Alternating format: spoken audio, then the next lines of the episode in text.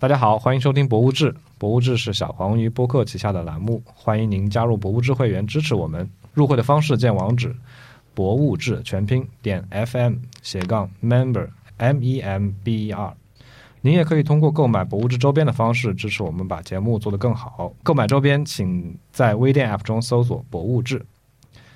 嗯，大家好，今天是由我来给大家主持《博物志》节目啊，我是 HB。我来念这个开场白，有一种后宫夺权的感觉，篡位的，后宫篡位的感觉，是吧？婉莹不在，嗯，对。哈哈哈！因为我不在，所以本次的录音质量有点翻车。推荐大家用手机外放或者是戴耳机收听。呃，如果是在开车的时候听，或者是在音响上放，可能会感觉有些糊。那我们今天要聊的一个话题，就是关于呃江苏省美术馆最近办的一个呃关于中国近代的一个著名建筑师杨廷宝的一个回顾展。那我们今天请到的嘉宾呢是杨廷宝回顾展的策展人助理。呃，张琪和博物志的老听众，呃，沪上著名建筑师杜鑫。啊，大家好，我是张琪。大家好，我是杜鑫。那我首先，呃，要不要不张琪呢？首先给我们介绍一下这个展览大概是个什么情况？我想一下，作为这个我我要亲身亲身参与这个展览的人，我要不先介绍一下童明老师。就是我是策展人童明老师的呃策展助理，然后童明老师他是东南大学的呃建筑学的这个教授，然后他。近几年的时候一直在做中国近代建筑师，就是关于他们的一些呃建筑创作和建筑理论的一些梳理和整理的一个工作。嗯，然后我们其实是在二零一八年的时候就在上海当代艺术博物馆，也就是 PSA 做过那个觉醒的现代性的那个展览。那个呃是这个系列，他做了其实是用这个主题做了一系列的展览。那个是这个系列展览的第二场，然后呃其实再早之前第一场就是在江苏美术馆做过一个叫基石，当时是说第一代就是从宾夕法尼亚大学毕业的中国建筑师，然后给他们做了一个这样的展览。嗯，然后这个展是不是在上海也展过？就是宾大归国建筑师这个，对，其实就是那个呃觉醒的现代性的那个展览，对，就是只是说在因为因为在上海嘛，所以把那个呃内容方面给稍微做了一点改动，就是用比较大的篇幅去讲述这些建筑师对于上海的建设的这么一个贡献，哎，嗯。大上海计划是一起的吗？还是前后？也有不不是不是不是一个展前后的前后是对前后的关系，一个系列了，对，算是就是呃 PSA 的就是一系列策划的对城市建筑的那个展览系列里面之一。嗯嗯然后这个童老师，嗯、他其实就是一个建筑和规划背景的老师嘛。然后他之所以来深耕这一片领域，其实是有一个很关键的因素，因为他是第一代中国建筑师童俊的后人。嗯对，所以在他身上其实是有一种使命在吧？因为已经隔了两代了，就是如果他觉得如果我们再不去整理这些东西的话，可能就是很多资料啊，包括一些口述历史啊，你肯定都找不到了。就是嗯其实，在我们去挖掘和整理的过程中，已经感觉还面临着挺大的困难了。就是很多资料你都没有办法去追溯啊，或者是很多人他们可能已经故去了。嗯嗯，哎，就是童家他们两代建筑师中间那一代是呃，他们家其实所有的人都很厉害，他们中间那一代是做无线电的，也不是说中中间那一代，就是一直会有不同方向的，包括童俊他有一个弟弟啊是最早去研发青霉素的那一批科学家然后他呃童老师的爸爸是嗯。呃东南大学的无线电系的那个呃老师然后童老师哥哥嗯。是华为的五 G 工程师，哦对，OK，所以就是整个他们家分了两支 两支这个事业线，是吧？一支是做这个通信类的，一做一直是做建筑类的。对，可能就是分了很多事业线，然后嗯。像童老师跟别人讲过无数遍的一个故事，就是他本来想去学数学，然后被他妈妈摁着改了专业，就是说如果他再不学建筑，就没有人接童军的班了，所以就一定要改这个啊建筑系的嗯志愿。然后我们给听听众介绍一下这个展的大致的情况，就是比如说，呃，杨廷宝是谁？然后这个展它到底是一个什么性质的展？嗯，杨廷宝，呃，杨廷宝是就是相当于是最优秀的一个当时中国第一批建筑师，其实也是梁思成他们那一辈人嘛，就是嗯、当时是中国有一批建筑师是因为庚子赔款。美国用这种方式，就是去资助优秀的中国留学生去嗯美国学习，然后毕业回国了以后，对，就毕业回国建设建设祖国的这样的方式去支持他们去美国留学。然后像梁思成他们那一批人嘛，就是去学了建筑，嗯然后杨廷宝就是其中之一，也是当时梁思成他们的同学。嗯然后杨廷宝回国了以后，就是加入了基泰工程司，它是一个重要的近代的一个建筑嗯事务所。然后就是做了在北京、呃天津、沈阳、上海、南京，就是很多地方都做过一些很重要的建筑。所以他活跃的年代大概是他是一九二七年回国的，呃，因为他是一九呃零一年出生的，今年刚好是他诞辰的一百二十周年，对。所以这个展览其实也是借助这个时期吧，然后对他整个人生，包括他的创作，就是进行了一系列的回顾和整理。然后也是可能希望，因为这个展览在那个江苏美术馆嘛，然后所以对在旧馆那个位置，在南京这个城市，所以也是嗯、呃希望就是借这个契机吧，就是让南京这个城市的市民就是重新认识到这个建筑师和他帮助塑造的这个南京城形象。对，其实很难的，就是南京很少有这样的展。嗯就是南京虽然有，我感觉是南京虽然有很多这个近代优秀的建筑，但其实大家对或者是南京市民对这个东西的关注并没有很多嗯啊，大家更多是把它当做一个城市的背景。对，那我觉得可能也也是就是专业的人士的这种诠释和传播没有做到位。嗯对，这实际上南京有很厉害的，就东南大学的建筑，它是很厉害，但是整个我感觉整个这个文化氛围并没有上海这么嗯浓的去关注这个近代优秀建筑，去关注这个城市的风貌这些。是很奇怪。东南大学很厉害，对，在建筑上，其实我们比如说老八校里面，东南也是很靠前、很靠前、很靠前的学校。其实，在学术的圈子里，嗯，这个是一个非常重要的话题，而很多人在研究、在讨论，对然后大家就是讲起来都是知道的，但是好像就没有那么破圈。就是，而且在南京市民的这个影响力里面，就他没有到那种就是会让，比如说在北京、在上海，大家其实对建筑本身或者对建筑相关的东西是很感兴趣的。嗯。嗯，我不知道这个跟比如说大家是不是真的那么热衷于在这个角度去去探索有关系。就比如说上海有很多年轻人会想去看 City Walk，或者是建筑相关的了解一些书啊，嗯。包括甚至他会回溯到法租界时期的东西。嗯。但是嗯。南京好像我确实没怎么听过。对，对我觉得就是站在我的这个角度上，可能是就是因因为我们是做展览的，还有研究建筑的嘛。站在我的角度上，那肯定是我们没有做到位，就是 就是因为因为如果说，因为像胡波也是南京人嘛，他对嗯这个很感兴趣，但是你嗯都说南京能看到这样的内容就是很少，对，那其实就是那那我们一般会推卸责任，那客户不行，他们还支撑不起来你做一个好的展览。对这个掐掉，这个这个对不起多方面的，南京同学，对这多方面的嘛，就是我觉得其实大家也没有不。能这么。对市民也没有那么关注这个话题，然后嗯那你的这个需求不强的话，自然也就更少的这个嗯人来做这个事情。还挺意外的，因为南京学校、大学那么多，好大学那么多，其实应该对很很多人对很想哦，可能跟他离上海太近了也有关系。嗯，但也可能。是，嗯，对，但但南京但我就不一样的就是特性。对，我们可以之后再聊这个南京和上海之间的这个嗯嗯嗯区别对对但是呃，而且我觉得很多很多就是从小从南京长大的南京市民，他们跟这些优秀的建筑是有很多的连接的，甚至他们很多童年的回忆都是嵌在这个嗯对对对建筑里的。嗯，对，但是很可惜的就是，嗯他，们南京至少还还没有一个很好的这个 community 去关注这个话题。嗯也许可以借助这个展览开始对，往后来因。为因为你也说现在好像很多人对对对对嗯我因为我去看那个展览看了两次嘛，然后呃，我明显感觉到第二次就比第一次人要多了。然后之后、之之后，我有朋友也说，他们是周末去的，就跟我说，周末甚至当天都已经预约不上了，你需要啊提前预约才。因为现在是限流的，对吧？对他可能每天流有有有名额限制。因为我印象很深，刚开业的时候，我听他讲，我是前一天看的，然后就我前一天在开幕之前，就是有一些学生，嗯，因为学校的东南大学的关系，他老师可能在跟这个指导在推荐他来看。嗯然后第二天我我感觉好像门口也都是年轻人比较，就是那种读这个建筑专业的学生，或者是类似设计类的，他们会去看。嗯，现在有辐射到市民吗？就是现在有辐射到市民。哦，那就还挺好的。嗯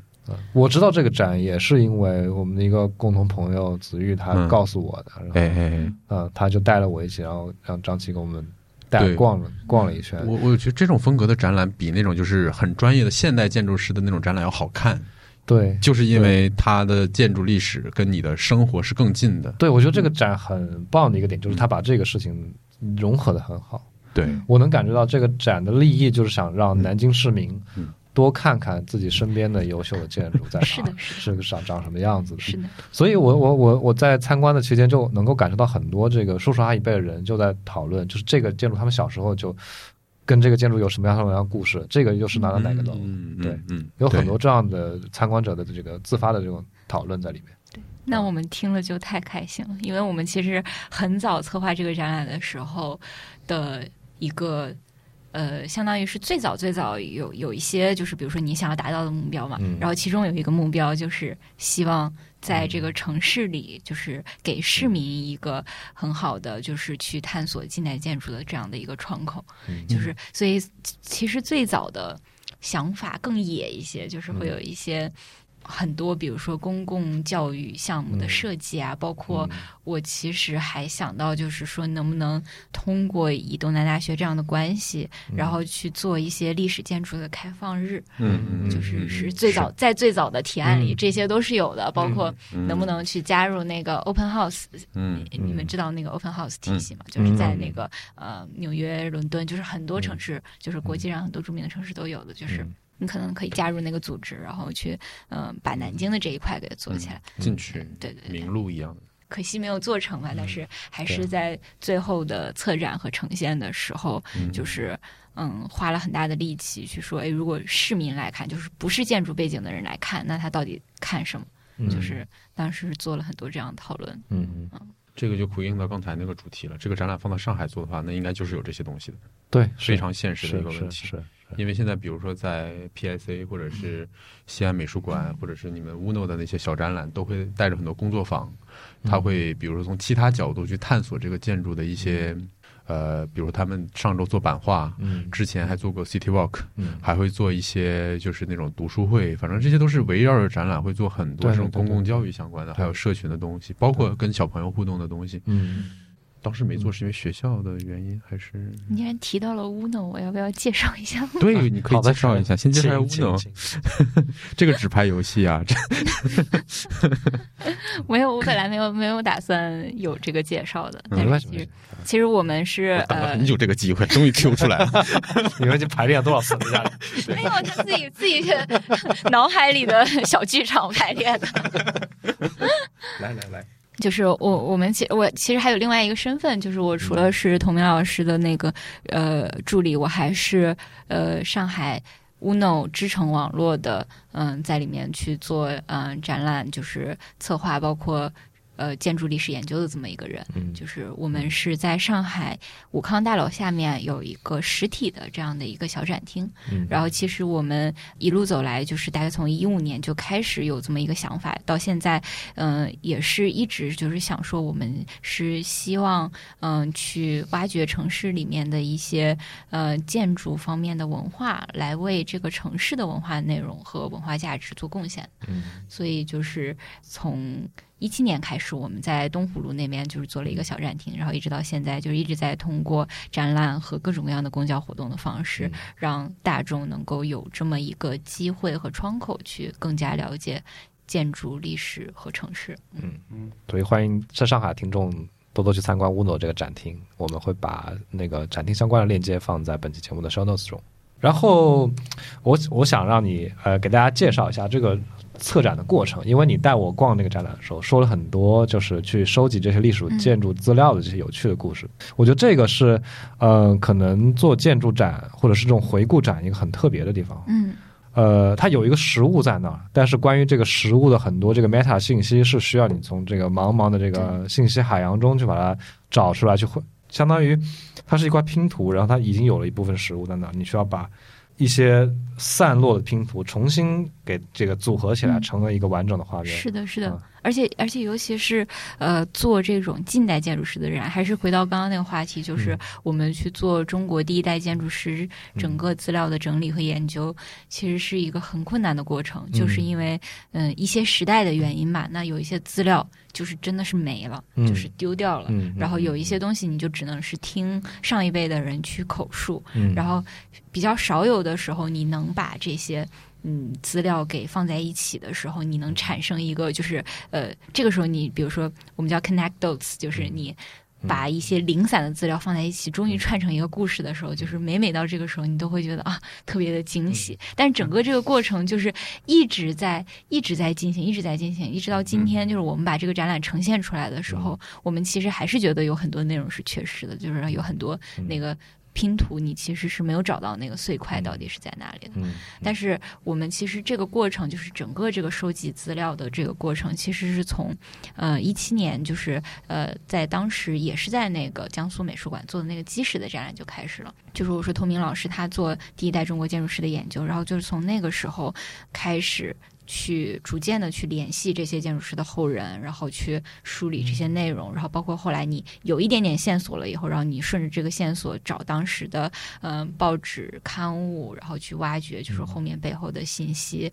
然后一直到现在，我们都还一直在做这个资料整理的这个过程。嗯然后其实就是两个方面嘛，一方面就是这些人，就是他们作为人物，他们的这个成长的轨迹到底是什么样的？你能看到那一代人，他比较特殊的是，他会跟这个整个中国近代的这种历史背景。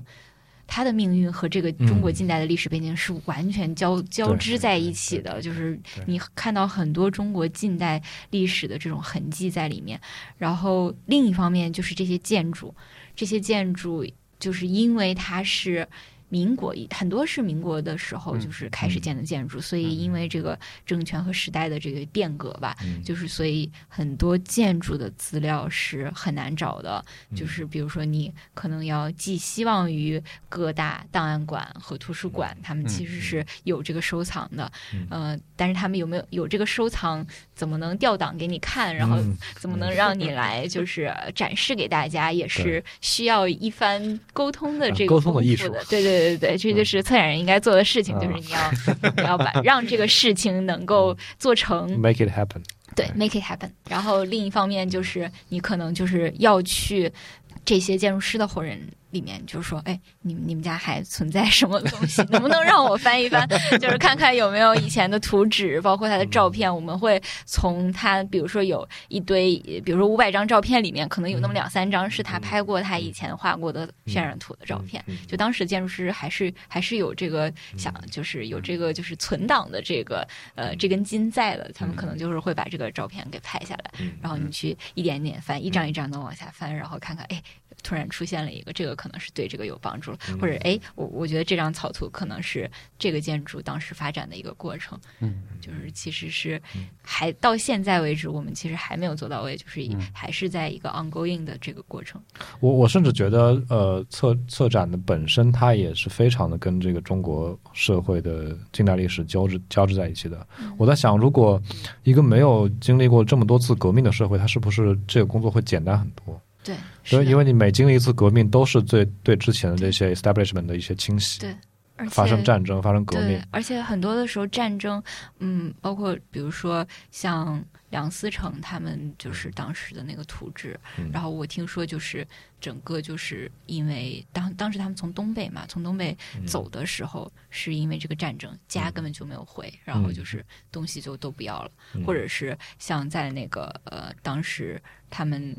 抗战的时候，其实很多建筑师是去后方，就是我们现在说的那个陪都，嗯、对，就是重庆、贵州，然后包括、嗯、呃云南这些地方，嗯、他们去那个地方去呃做这些建筑实践，嗯、然后他们在那个地方建设的房子，那可能画过的图啊什么的，也因为后面的再再有一些就是地方的搬迁就，就都没有了，嗯，所以就是。其实就是相当于这些东西都已经没有了，然后你要重新把它给拼出来。那比如说，如果你做一个建筑大师，就是比如说我举例子，可能就是最近在上海，在 PSA 这边去做这个海杜克，有这种海杜克的展览嘛。嗯。然后一般来说，我们去做这种建筑大师的展览的时候，它其实很有可能它就是有一个 archive，就是有一个 foundation，它会把嗯。它所有的草图啊，然后就是它的这些、呃写过的文章啊、画过的画啊，就是全部都保留下来，嗯。或者是可能已经有一些美术馆、博物馆在做了，像那个嗯。呃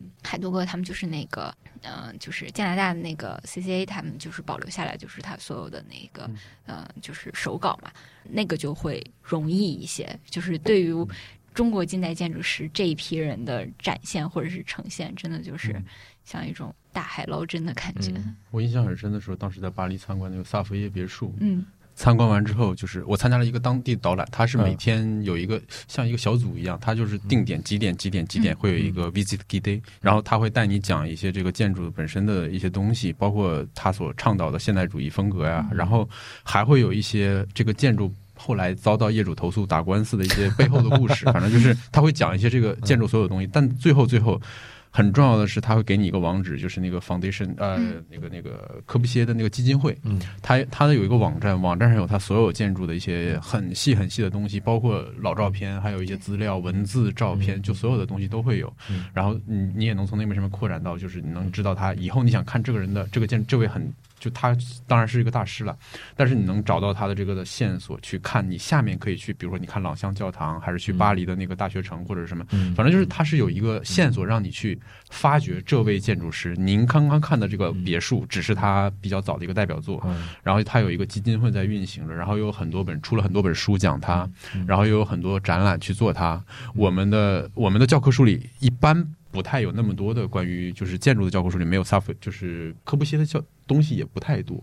但是呢，就是所有人都会去去找他的东西来看，嗯然后很容易找到。但是我觉得，我作为一个在中国当时受教育的建筑师，竟然我以前不知道杨廷宝是谁，嗯，这个事儿是让我当时我觉得我很受深受震撼，我很受震撼，大受震撼。对，大受震撼，就哇哦，这是谁是吧？所以这个展是不是能促进这个事情？就是把这些已经整理好的资料作为一个 archive 去给下一代建筑师，给或者是给市民看。是的，是的，就是其实每一次呃展览或者是出书，就是对于我们来自己来说，就是一个时间节点，它让你把这些东西整理出来的东西给呈现出来。可以介绍一下杨廷宝这个人，嗯，对啊，介绍吧。就是杨廷宝这个人，就是刚刚没有说完，就是他嗯其实，嗯，就是是一个。你放到什么时候，他都能是一个佼佼者的感觉，嗯就是你去。我们去回去去做他整个这个历史一生的这种生平的整理的时候，你会发现这个人从小时候开始，他就是一个学霸，嗯，就是当时能够学建筑，跟我们现在能够学建筑还是挺不一样的。嗯。就是现在就是大家就是你考就是成绩比较好啊，然后你有这个兴趣啊，希望往这边转钻研，你就能获得这个机会。这个现在我觉得是个好事情，就是就是嗯。这个机会是开放给更多个更多的人的。但是在当时就是。中国是没有建筑学这个概念的，嗯一开始就是嗯更多的是工匠，然后嗯去嗯做建筑。那建筑学的这个概念其实就是西方引进了，包括这个这个“建筑”这两个字，就是日本嗯。从这个西方翻译过来了以后，嗯。然后我们用了这个“建筑”这两个字。所以当时如果你想学建筑，你你其实就是得出国去学。嗯。那你怎么样才能出国去学呢？要么就是呃呃那个时候也有也有很多这种移民的家庭嘛，那要么就是嗯你要很优秀，就是当时呃被选入清华学校去庚子赔款去留学的这一批人，他们都嗯是很优秀，从就是全国各地嗯。选出来的这种优秀青年，然后进入学校去，学校就是清华对于他们就是进行了以系统的培训以后，然后把嗯他们送到美国去，然后就是优秀到当时美国的同学都很害怕他们，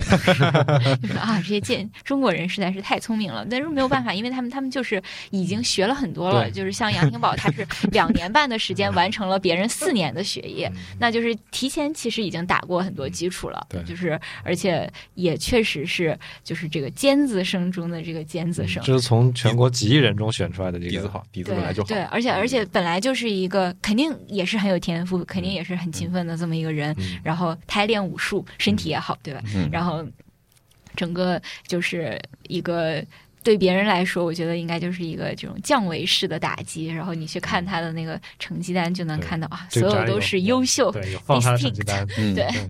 然后，然后经常就是做做竞赛，然后就是拿第一的那种。然后还有一篇，就是他毕业的时候，专门是有一篇新闻报道写他的，就是就是嗯，这个在报纸上上报纸对对，的，上报纸，然后说他是什么什么不爱吃大米的这种中国男孩儿，然后就说他就算。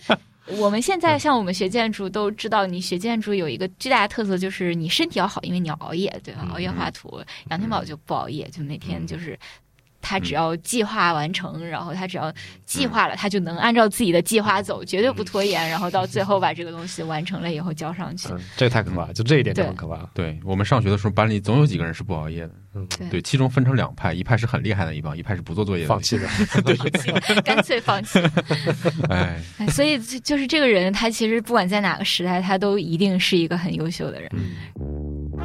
嗯他回国了以后，就是其实相当于就是一个人才嘛，然后那个受到了这个基泰工程师的邀请，嗯。然后原来这个基泰工程师他是这个宽颂生和朱斌，朱斌其实是第一个去宾大学习建筑的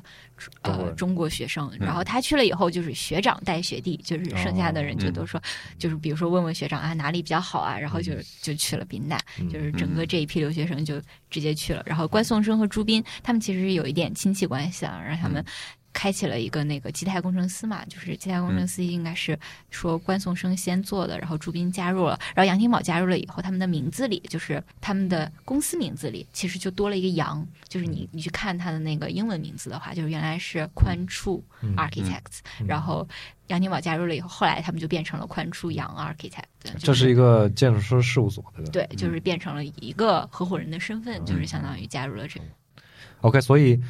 杨廷宝回国之后，他加入了基泰工程师之后，他加入基泰工程师以后，基泰工程师先把他派去了沈阳，嗯，然后那个时候是给张学良盖房子，就是嗯。少帅府，啊，哎，就是这个凤少帅府在哦展览展览里面有的，对吧？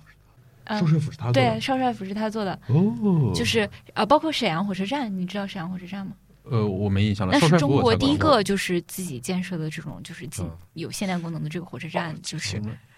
那这个很神奇，因为沈阳站它是在这个，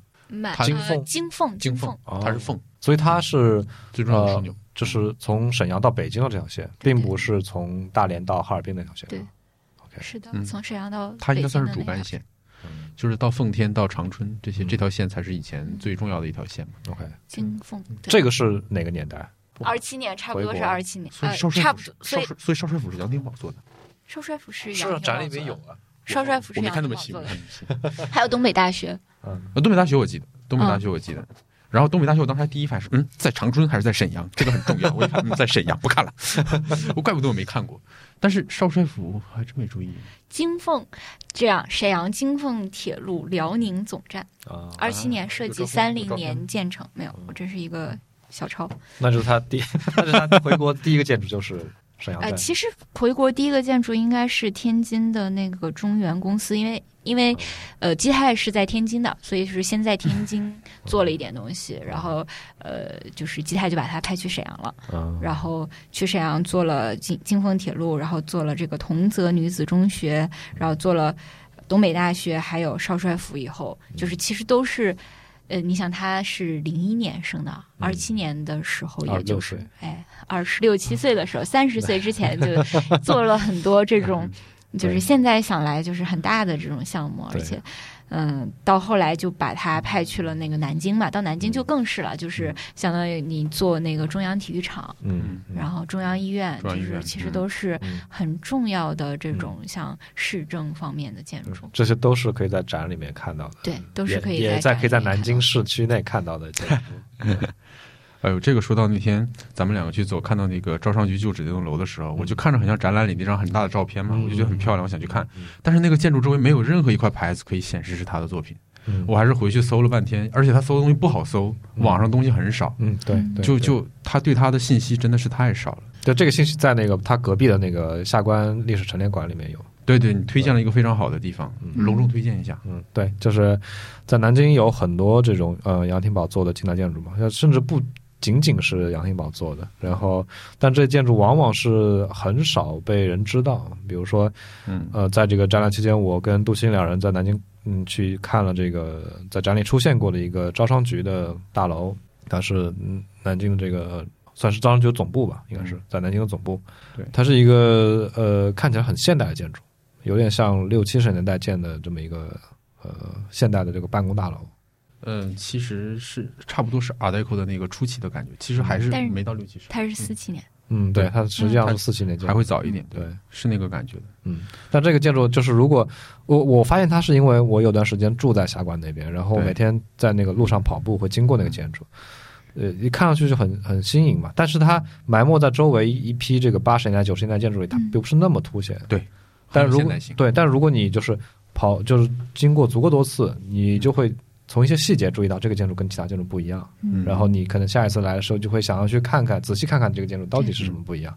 就通过这样的呃过程，我就发现了这个这个建筑。对，那天你还推荐了观赏它的最佳视角，来你提一下。对，就是因为南京江边有一个江堤，那江堤的顶上会修成了一个跑步的一个步道，呃那个步道就正对着这个招商局大楼的二楼，嗯，所以你如果站在步道上看招商局的话，你就隔一条马路可以看到它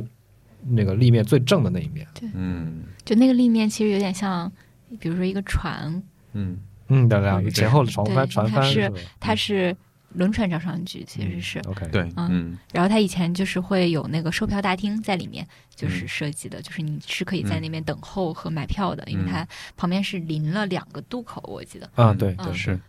而且它那个特别有亮点，它那个回廊外面的外廊是环一圈。环成一圈的，特别漂亮，对。对，就有点像船的那种感觉。对，那个嗯其实是一个很很精巧的设计，这样它就把嗯那个。我们说的那个交通空间给移到这个建筑的外围，嗯这样它里面就会有比较整的、比较宽敞的这种大空间。翻译到现在里面的语言，就是我们做这个楼一般有建筑面积的要求嘛，那个外廊不算面积。对，说到这一点，我想起了成都有一个很类似的建筑，呃，就是有一个社区改造的项目，是一个旧的厂房改改造的。哦，你说的是那个顶上有跑道的那个吗？，对对对，就那个，它也是西区大院，嗯对西村大院西村大院，对，村西村大院。嗯它也是把这个交通的功能移到这个建筑外面，但那个后来运营的不太好运。营不太好。对我也去看过但，是但是获了，但是获了很多获了奖，对获了奖。刘家坤啊，那是刘对啊，家坤的因为因为因为我觉得，我觉得那个，我觉得那个项目其实很好，我也很喜欢那个项目。我也本身很喜欢刘因家坤。为他，因为我觉得刘家坤包嗯括他的业主都是很有理想的人，才能嗯支持他做出那个西西村大院那个、对那个项目。对，但是后期、运营的方不对不太我我也听说有一些运营的刘家坤所有的作品都挺值得一看的，离上海最近的应该就是苏州的那个御窑金砖博物馆，非常值得推荐去看看，OK。就很棒。好，就从博物馆的角度降低期待，但是建筑和就那个整个的逛的体验很棒。好，特别把这个信息也放在 show notes 里面，对，欢迎大家按图索骥去参观这些建筑。特别好。嗯，就是你能感受到一点点他对这个博物馆他所，因为他是烧制那个金砖嘛，给那个所谓的金砖其实就是密度特别特别高的地砖，给那个宫廷里面那种方砖，就像那个嗯。故宫里面那个紫禁城里面那个地砖，所谓叫地金砖，就是因为它特它其实已经工艺达到了很贵的地步了，就是跟金子一样，其实有这么个概念在里面，御窑嘛，嗯御窑金砖，所以它就是给专门给北京去运这些制作这些金砖，它。所以就把这尧和这个包括这个历史背景和当时的一些历史，他他应该是消化了一些，然后他去怎么样去传达给大家，然后做了这么一个空间展示给大家。我觉得他也能说到那种我我当时看的时候也觉得能有一点就是对话感，虽然不是跟他现在的对话，而是他想表达那个东西，能感受到一点点穿越的感觉，嗯还是蛮棒的一个建筑。刘家坤真的不错。我我我想到我我我我还是讲完就是杨金宝他的那个嗯呃创作的嗯时期吧，就是嗯他回国了以后，然后相当于他后来去南京，然后。嗯达到了他创作的一个高峰期，因为那个时候正好是三十年代嘛，就是一个非常高产的时期。嗯你现在在南京能看到很多的建筑都是那个时候做的，嗯，然后嗯这呼应的是民国时间对的黄金十年。民国对民国的黄金十年对，然后也是首都计划以后，然后就是南京政府对于南京的一个建设时期。嗯然后后来他就去了，在抗日战争爆发的时候，然后他就去了后方，就是我们说的那个陪都。嗯他在重庆，然后包括嗯、呃在西南地区也做了很多的建设。你能看到那个时候他会嗯、有一些这个时候就有点不一样了，因为毕嗯竟是战争的这个时期嘛，那他可能嗯，就是一一方面是地域发生了变化，就是比如说他在嗯四川，然后嗯也是做学校嘛，然后他在呃。有一个就是很有意思的项目是在重庆，就是是一个那个跳伞。跳伞塔，对，是一个跳伞塔。对。我们当时还找到了一个视频，就是看怎么跳伞的。其实现在看起来就是娱乐性还挺强的这么一个项目。这个很神奇。像这样的军事训练的项目，居然也可以找这种著名的设计师来对。给他做。这个背景是当时没有别人可以做，啊，就非专业的根本做不了。啊，然后对，就是那个时候你能看到那个他们会去为了这个军事做很多东西，包括、呃，除了杨廷宝，还有就是。童俊就是我们研究比较多的，就是他当时是去西南做了很多工厂，嗯，就是你要为了这个打仗，你去生产一些就是嗯化工、军对军工用品，然后包括钢铁啊这种、嗯这种就是实际要用的这个东西。嗯，然后这段时期过后了以后呢，就是相当于他又回到了南京。嗯，顺带提一句嗯，呃，就是像这些中国呃近代著名设计师，他们在西南做的项目，这这个有这种有人整理这些资料吗？嗯，我们有整理，但是毕竟是地域的原因嘛，可能就是对那方面的整理就会。嗯，会有弱一些，然后应该地方的，因因为我们有一次是跟这个重庆就是做这个呃历史保护的这样的一个机构或者是组织，就是曾经聊过，反正我是知道有这样的组织存在的啊，会有这样的呃，比如说出版物或者展览吗？还没有，对你还期待啊我们以后有可能做对，我们可以期待就是对呃张琪带着我们去做一个这样的回顾。我们我们有我们有 计划去出一个就是呃华盖建筑事务所的这个地图，然后会带到一些他们在西南做的建筑，嗯对，但是可能也比较有限吧，就是因为篇幅，对。嗯。OK，那我们继续回归正题。杨廷宝回到南京，然后杨廷宝回到南京了以后，就是我说，嗯，进入了当时刚刚建国，然后经济状态什么都不是很好，嗯就是到新中年的时候，国了对，到新中国了。呃，那个时候就是呃，你能看到，就是他做了一个比较有意思的就是。呃，等一下，他回到南京的时候还没有到新中国，他回到南京是抗战胜利，对对，抗战胜利，然后就是跟着国民政府相当于回到了南京，嗯然后那个时候其实已经也是因为战争嘛，财力消耗很多了，然后这个时候你看到他会有一些这种往军呃就是实用性和经济上的这种转型。他做了南京的公教新村，其实公教新村就是呃，如果大家去展览看的话，像播客看不到的那个平面图啊，嗯它的那个形制其实是我们说的一个监狱的形制，嗯嗯。就是一个中心有一个像塔楼一样的地方，然后就是有那么五个分支，然后支出去，其实是当时的那种。有点像单身宿舍一样的，嗯然后就是它会下面会配一个呃食堂，然后会配就是公共活动的地方，嗯然后厕所什么的都集中在中心的那个塔楼里面。这个其实也很很能呼应那个时代整个社会军事化这么一个社会环境。对，嗯嗯，就我们虽然现在说起军事化这三个字好像不是什么正面的评价，但那个年代刚刚结束一个长达八年的全全国的这个战争，呃，军事化是这整个社会这个大的方向。是的，对，所以就会把这个给这个公职员的这个宿舍房也修的跟这种军事建筑一样。包括现在南南京现在还有很多那种军事化的痕迹在里面，嗯不管是部队大院还是那种就是大家家属，就很强的那种军事色彩。对，说起这个也是，这可能有一点不能播的内容，就是我觉得南京这些建筑之所以很难被重视起来，是因为它大部分都是军产。嗯，对所有权的问题。对，军产的话就注定它不能开放。对我们其实展览中有一个项目，也是因为它是军产，就没有展示更多的资料。嗯其实我们是有更多的资料的，但是没有展示它不能放更多的资料。对，就接着说杨廷宝他回来了以后，就是呃，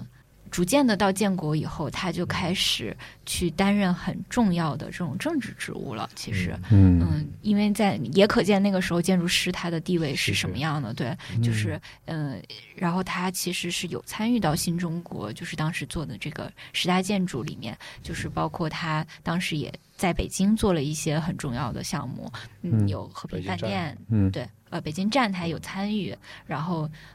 北京的这个图书馆，就是国家图书馆，它也是有参与的。你能看到展览里面有他三张画的这个草图，嗯嗯，然后包括毛主席纪念堂，甚至他也是应该是有开会或者是给指导意见的，因为他当时已经是一个指导者的专家组对指导者这么一个身份了。对于新中国以后就是做了很多就是重要的项目，它都是有体现在里面的。然后它的最后最后比较大的项目就是呃在南京的那个雨花台，嗯。嗯，那个是他五几年的时候就开始去跟着嗯去选址，然后一直就是到后面，当时已经是做雨花台，就是红领巾呃广场什么的时候，已经是八二年了，八二年。杨廷宝就去世了，然后后来是他的学生齐康院士，就是现在的院士齐康，就是把他后面的这个项目方案都做做了下来。其实说起来，我觉得南京这个地方，它它的这些呃公有名的建筑，这的建筑师都是多多少少跟南京有很深的渊源。嗯嗯，这点其实很难能可贵。嗯嗯，像上海，上海的话，虽然建筑多，但是它是一个呃各种各样的人才到这儿的发挥、嗯发挥光、发光发热的舞台。多元化一点。对嗯但南京就是一个嗯不断的呃一个向内的这么一个过程，就是南京出来的人，南京培养的人在逐步的更新改造这个城市本身的面貌。对，就是不断的把人给吸纳到自己的这个语境里面。对对对对，这个呃展览里面，你有没有那么一两个建筑是让你印象非常深刻的？不管是它建筑本身，还是你去收集这个建筑资资料里面一些的轶事、的小故事之类的，嗯可以给大家介绍一下想想。嗯，嗯，就你的话，你最喜欢哪个建筑？这里面你个人我我其实就是一一个是有一些新的发现，就比如说刚刚你们说到那个轮船招商局，嗯。那个是以前我没有注意到的一个项目。就是包括这一次在呃做展览的时候，是东南大学的师生，就是嗯。专门就花了一个学期，有一门嗯。课是去分析杨廷宝的建筑，所以里面其实是有很多分析，还有展览的部分是呃由这个学生和老师共同完成的。然后他们的有一些项目就是重新发现，就是嗯。你去发现以前可能没有被注意到的这些项目。嗯。轮船招商局算一个项目，然后公交新村算一个项目，嗯，都公交新村建筑现在还在吗？那个很特殊的没有了，啊，就是很造型很别致、平面布局很别致的那个已经没有了，大部分都已经大部分都已经没有。但是现在还有南京还有公交新村嗯，对，现在公交新村还在北京东路。对，然后还有有应该有就是比较比较规整的那些小房子，嗯好像应该还剩一些吧。OK，然后，呃，还有我我我自己觉得就是，嗯，让我印象，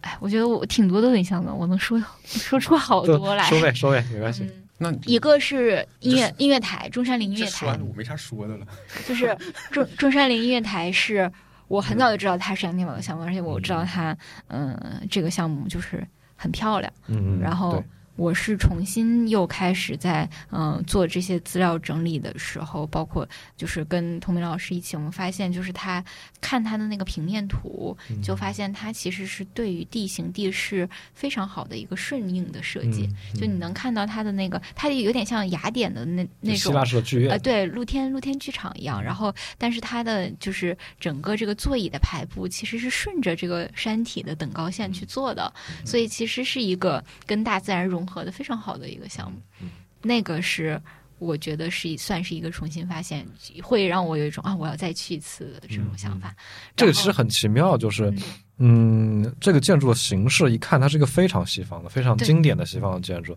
然后，嗯、但呃，这个西方建筑其实是它随着这个呃希腊人的东征一直在往东传播的。我记得呃，印象深刻的是有一个，嗯，当时在阿富汗还是哪个国家，呃，战后有一个俄罗斯的交响剧团在阿富汗的这么一个希腊城市的遗址的剧场上，这就做了一次那个交响乐的演出。嗯呃，这个是一个非常非常浪漫的画面。然后这个这种希腊式的风格又又通过这个杨廷宝接受这个西方建筑教育之后，嗯又把它带到了中国，成为了一个呃呃非常好的中国化了。你都不觉得它是一个西洋的东西了，它甚至跟这个近代中国的国父孙中山的陵墓就 integrate 在就结合在一起它已经对。内化成为一个中国的嗯建筑了。对，而且你你仔细去看它的所有的细部，就会发现，就是你你如果只看细部的话，你嗯。你会觉得哦，这是就是一个中国传统的一个，就是从中国传统来的这么一个建筑，嗯嗯。而且就是很典雅，而且嗯你你不知道你有没有注意到，就是其实它那个呃整个这个舞台是在中心的嘛，然后嗯。整个这个剧场的那个座椅是一级级向下的，然后汇到中间其实是有一个水池的，就是那边嗯是有一个汇水的作用的。对对，这个水池很像朝天宫前面的那个水池，嗯，就是中国式建筑这个影壁前面会有一个这个水池的这个概念，嗯。然后那个音乐台它那个那个大的碑前面其实类似于，一个中国式就有点像影壁，但其实它也是一个舞台。对，嗯。然后前面有一个水池，就是这个中国式的这个形制跟西洋式的这个建筑的这整个的这个概念结合在一起，非非常融合在融合的非常好。那个其实也是我个人一开始第一个印象最深的他的建筑，因为他之前做过一个那个呃开幕影片还是什么的，那里面有这个有这个东西一闪而过，我说嗯，这个也是杨廷宝的吗？就是，而因为他那种我我们会看图纸里面有平面图什么的嘛，那个那个那个东西线条感特别的强，嗯，就很有仪式感。这个你没有去过实物实地是吧？我去中山陵的时候，我从来不知道有这么个地方这个你一定要去一下非常非常一定要。去一下。然后，但是后来这是为什么中山陵免费？因为它要十块钱门票。是吧？但是后来也是在他们那个影片里面，我看到那个东西的外圈，就像斗兽场一样，不是有一个嗯。立起来的外圈吗？那个上面用的是那种中国式的那种像对廊子和门头的那种感觉，，所以就特别漂亮。但是内部又会让你一下就穿越到，就你如果真的站在那个里面的话，我我猜测啊，你可能一睁眼还真的不一定能感觉到它是那么的能界定它是哪里或者怎么样。嗯你是你完全的被带到了某一种状况里面去，就是那种情景里面去。这个我也觉得是它很厉害的一点，就是那里面你看到，比如说人在中山陵的附近，你肯定一睁眼紫金山，你在那里面，嗯哪儿嗯。穿越了一下，甚至你都不一定知道是中国还是西方，然后你又能在细节上找到很多自己可以挖掘的一些，哦这是哪里，这个是什么，然后就那种感觉是特别美妙的一种体验。那个建筑真的是太厉害了，太厉害了，那个尺度不是一般建筑师可以做的一个东西。然后，然后还有一个，还有一个我印象比较深的是谭延闿墓，啊谭延闿墓的一个小亭子，嗯。叫林铺阁。嗯，那这个也是一个很容易错过的建对，。是一个很容易错过在，因为在中山陵，因为也在中山陵它在，灵谷寺里面，它在中山陵旁边的灵谷寺。灵谷寺是一个很有名的这么一个景点，它是它是供奉着这个革命以来呃为国捐躯的这个忠灵，就这么一个地方。嗯呃，但这个地方因为太有名了，它离它本身也有很多这个像无量殿、这个灵谷寺塔这些有名的建筑，嗯所以游客都会错过这个谭延闿墓。是的，嗯但是其实谭延凯墓是一个真的挺值得一看的地方，就是，嗯呃，我还有一个小故事，就是，哎呀，就是那个童老师讲的啊，如果错了 也怪我。就说当时那个谭延凯是活着的时候，嗯他们家就找那个杨廷宝说，就是要给他设计一个墓，嗯所以其实是一个嗯有组织、有计划的这么一个过程。然后当时那个呃杨廷宝就还劝他。就是说，就是在讨论这个建筑方案的时候，说你这临着中山陵，对吧？你嗯你也不好意思，对，就是再怎么做，规就是你也不能就是呃 抢过 这个国父的风头，也也不是说僭越，是你抢不过这个国父的风头。啊就你可能会被压住。然后，然后，然后那个就是我我建议你啊，我们就把这个建筑给散开，然后就是散在自然里面，然后它就变成就是跟这个，呃，你做一个场域出来，就用我们现在的话讲，嗯然后就听进去了，听进去了，然后谭延闿墓就相当于做了几个小点，然后就是放在这个地方，其中有一个点就是林铺阁，然后是这一次我们嗯、呃重新是找。摄影师和那个呃，有一组拍摄纪录片的团队嗯去拍摄的时候，我才重新去发现，就是那个林铺阁，虽然你能看到是个小亭子，是一个中国式的这种小亭子，但是它其中有一个圆形的洞，嗯。嗯，然后，然后这个圆形的洞在有光影的时候，它洒下的阴影，嗯。你会觉得。你你有一点穿越，你突然又觉得这就是一个现代建筑，这是一个建筑师嗯。对于光影的诠释，嗯嗯，就是有一丝神圣。对，就是那个那个是我觉得又重新发现的这么一个这么一个小房子啊。说起来这个片子，我也觉得这是一个展览中的 highlight。对，嗯，我觉得拍的特别特别好。所以这个是一定要去现场看的，就是嗯对，我们当时花了很大的力气去确保他在现场的观感是怎么样 对的。对。亮度、画幅，对哎呀，因为这个片子本身的内容非常的呃呃贴近市民的生活，对对，它是以一个市民的视角去看所有这些南京的杨廷宝参与的这些建筑项目，而且不是像传统的建筑展示片那样去一个航拍一个大的恢宏的镜头去展示这个建筑的体量，它是很细节的去看一些呃日光洒在这个建筑上的效果。呃树树林跟建筑的关系，呃普通人是怎么使用这个建筑的，在这个建筑里走走出走进，来来回回，这样一些非常平易近人的视角。当你坐在那个呃沙发上看这个建筑的时候，呃，就很能激起人的欲望，想亲自的去这些建筑里走走看看。是的，是的，对对对，这个这个其实是我们嗯、呃展览里我觉得另外一个我们想要做到的点，就是我不希望你是在看一个历史的展览。嗯就不希望你看到的我给你呈现一个历史的切片，嗯所以我们嗯其实是重新邀请了，就是也不是我们东南大学重新邀请了这个 嗯建筑摄影师，然后还有那个。我们去邀请了一个很专业的这个呃做纪录片的导演，然后重新去拍摄。其实希望有一个时间上的这么一个对话的过程，就是他们确实是很早以前设计和建造的，但是我希望呈现给你的是他今天的样子，嗯。就是他今天还在使用，就是还是有生命力的嗯。这么一个过程。嗯。我们当时呃请了这样一一个团队，就是他们导演呃是盛晨晨和林伟杰，然后他们是电影背景出身的，嗯就是我们其实是没有去找建筑背景出身的嗯这个嗯拍摄团队，我们嗯是找了这个电影出身的这个拍摄团队，嗯。就是想能不能看就是纯用这种镜头的语言嗯。去表现一个建筑，因为我们当时就是觉得这个纪录片不想加旁白，嗯嗯嗯，就是一个一个直觉吧，就是说不想加旁白，嗯因为因为我我们做这做这个纪录片之前是找了很多，因为其实以前央视拍过很多杨廷宝的纪录片，嗯就是有你能看到的东西已经很多了，你再去做一个讲故事的东西，嗯。我觉得没有意义。就是一个是没有意义，一个是我嗯很难想象你通过就是一个有旁白的纪录片是怎么让他，哎，这个不会措辞，是因为 语言的力量是有限的，语言的力量是有限的。就是市民嗯去去看那个建筑的时候，他耳边不会响起旁白，对，对就是反而是这种就是这个有一种嗯。抽离感。对对对，这种画面更能反映出嗯。你去看这个建筑的时候真实的感受。对。他就像影影像去代替语言，有对，点像就是像嗯。他给这个事情开了一个小小门缝，让你窥一眼里面什么状态那更多的就吸引你去把这个门推开，走到里面去看。然后，所以其实，在选择团队的时候，我们其实是想过很多团队的。然后，然后最后，我觉得，我觉得我还是希望用就是晨晨他们这个团队，嗯就是因为我还是挺挺相信他们的这个镜头语言的。嗯嗯然后在在拍摄的时候，其实也经历过很多反复，因为一开始，嗯。我们其实也并不知道他应该怎么拍，嗯或者是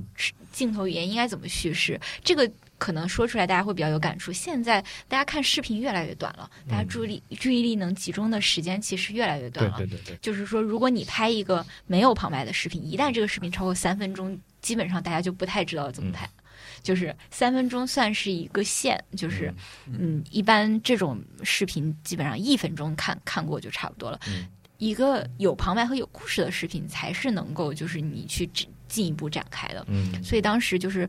我们真的不知道这十分钟到底应该去怎么拍，所以一开始晨晨他们也是，一开始是用这个。一个一个的建筑去组织的，嗯然后组织的组织完了以后，还是觉得不理想，就是因为你只用建筑语言，你很容易就走神了。你去讲这个建筑的故事的时候，嗯，那一个一个，其实拍到后来，你会觉得，哎，怎么感觉有点相似？对，对就是你会觉得，哎，这个东西为什么还是没有完成？然后后来还有过一个提案，就是，嗯，因为我们是想要人这种身临其境的感觉嘛，嗯我们想过一个双屏的概念，然后也是折腾他们出过这么一版嗯稿子，然后就是觉得，嗯，还是不行，就是，然后后来才说，就是，嗯。到了现在的这个状态，其实是我们有主题的去组织这些建筑的镜头，就是嗯。其实一个方面是建筑与自然，然后另一个方面是建筑和呃，就是建筑本身的这个结构和光影，然后还有一个就是建筑和人的关系，嗯。嗯，然后到最后就是嗯，他们也是很有天赋的，用这种就是声音的设计，就是帮助我们把整个就是十分钟的这个影片，让它你看起来就是很有节奏感。甚至这个影片有两个版本，对吧？一个小小的 小小的彩蛋，其实其实就是当时我们这三个主题就是。呃，建筑与自然、建筑与光影，然后建筑与人这三个主题是起了名字的。然后是晨晨他们起了名字以后，嗯，当时反复斟酌了一下，就是觉得不知道这个名字到底妥不妥，就是当时还是想了一下，然后当时童老师觉得啊，我觉得建筑、这个镜头的语言已经够感人了，所以不用去加这个标题了。但是就是嗯、晨晨，然后包括我们还是觉得。其实有标题，你会更容易去抓住到底在放的是什么东西，你的注意力会更集中一点。嗯，所以，所以后来就是一个小私心，就是在具体放的时候，现场你其实能看到两个版本，就是不一定你能看到哪个版本，有一个版本是有标题的，有一个版本是没有标题的。因为这个这个短视频它很值得反复多品味几遍，对，所以你也许多看几遍，你都能把这两个版本都看到。对，就是当时 当时我在那边的时候，就看到有一个有一个小孩就跟妈妈说：“妈妈，我还想再看一遍。哇，这个你应该特别开心吧？对，这个很感动。然后就马上跟晨晨说，有有小孩这样说，嗯然后然后还有。我还有听到学生，就是建筑系的学生，应该是第一天开幕的时候会有很多东大的学生。嗯你在学建筑的时候很，很多人会有这种迷茫和质疑嘛，因为真的很累。就是你去，包括工作了以后，然后你嗯你肯定会有这种 这种质疑存在。然后有一个学生就站在我后面就说：“我好像又重新燃起了对于建筑的热情。”嗯 就是那一瞬间，你感觉啊，这这个这个话现在说出来，感觉好像呃有一点有一点害羞，但是但是你那一瞬间感觉到他是真的想想这么说的，嗯，一个很真诚的表达。是的，是的，是的。推荐大家去看这个展的时候，一定耐下性子去看完这个十分钟视频，至少看一遍，真的很 很有收获，很有收获。它可能不会给你那种呃增长多少这个知识点，但是嗯能够呃帮助你去感受。嗯就像我们刚刚一直也说的，就是它是一个呃跟去跟建筑师对话的这么一个过程。对，嗯是的，而且我们是调整了很多遍，就是嗯保证它的画面和声音嗯是嗯能够让你有身临其境的感觉。其实那个声音的大小就变成了整个这个空间的一个背景音。背景音，嗯对，对推荐大家可以看完每一个展览里面每个建筑，然后回去再看一次这个视频，嗯因为那个视频里面是比较比较立体和生动。对，就展览里面是照片和图纸对对对结合到一起，然后再看一遍。对对对对。对我因为我在计划我们组织一个这个 City Walk 嘛，嗯，就带着大家一起去这些建筑，嗯。真正的去走一遍，嗯，那样可能会感觉更深。这个这个可能才是一个完整的很值得去看一下。体验。嗯。对，而且最好连起来看，就是你如果一个一个看，你也不太会能感受到他们之间的那个感觉和就他们出自一个人之手。但你如果能连续看一圈，你还是能每个人都有自己的一个解读嘛，嗯。有一条脉络在那里能嗯。能感受得到。再去看一遍展览，哇，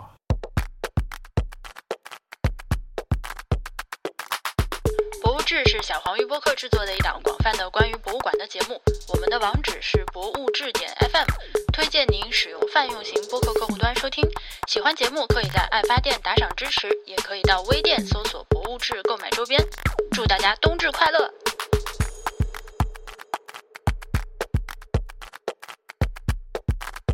然后就是我想问你们两个的一个问题啊，嗯。就是因为我我之所以请你们两个来，我就是呃能够，因为我知道你们两个虽然都是建筑师，但是你们两个这个方向很不一样。像张琪，你是一个偏研究型的建筑师，嗯。你去总结这些建筑师的历史，这些历史建筑。那杜鑫，你是一个嗯就偏实践型的，对吧？嗯。你参加是真实的参加过很多建筑项目，嗯。对，然后也在这个地产公司工作过，嗯。啊。所以你们会觉得，就是这两种呃建筑师，他们之间是一个什么样的这个对比关系？因为呃，你刚刚说就是这个，嗯，同样是今年一百二十周年，这个梁思成，嗯呃，他跟杨廷宝的关系其实有一点类似这种。呃，一个是偏研究型的，一个偏实践型的。梁思成他是一个更多是钻研中国古建筑的这么一个建筑师，他本身作品并不多，但杨廷宝呢是一个一心扑在这个去把这个呃建筑造起来这么一个过程上，嗯啊，他他就是这这种两个方向是是这个这我们现在这个建筑教育里面的两个大的方向吗？就一开始会是这样分吗？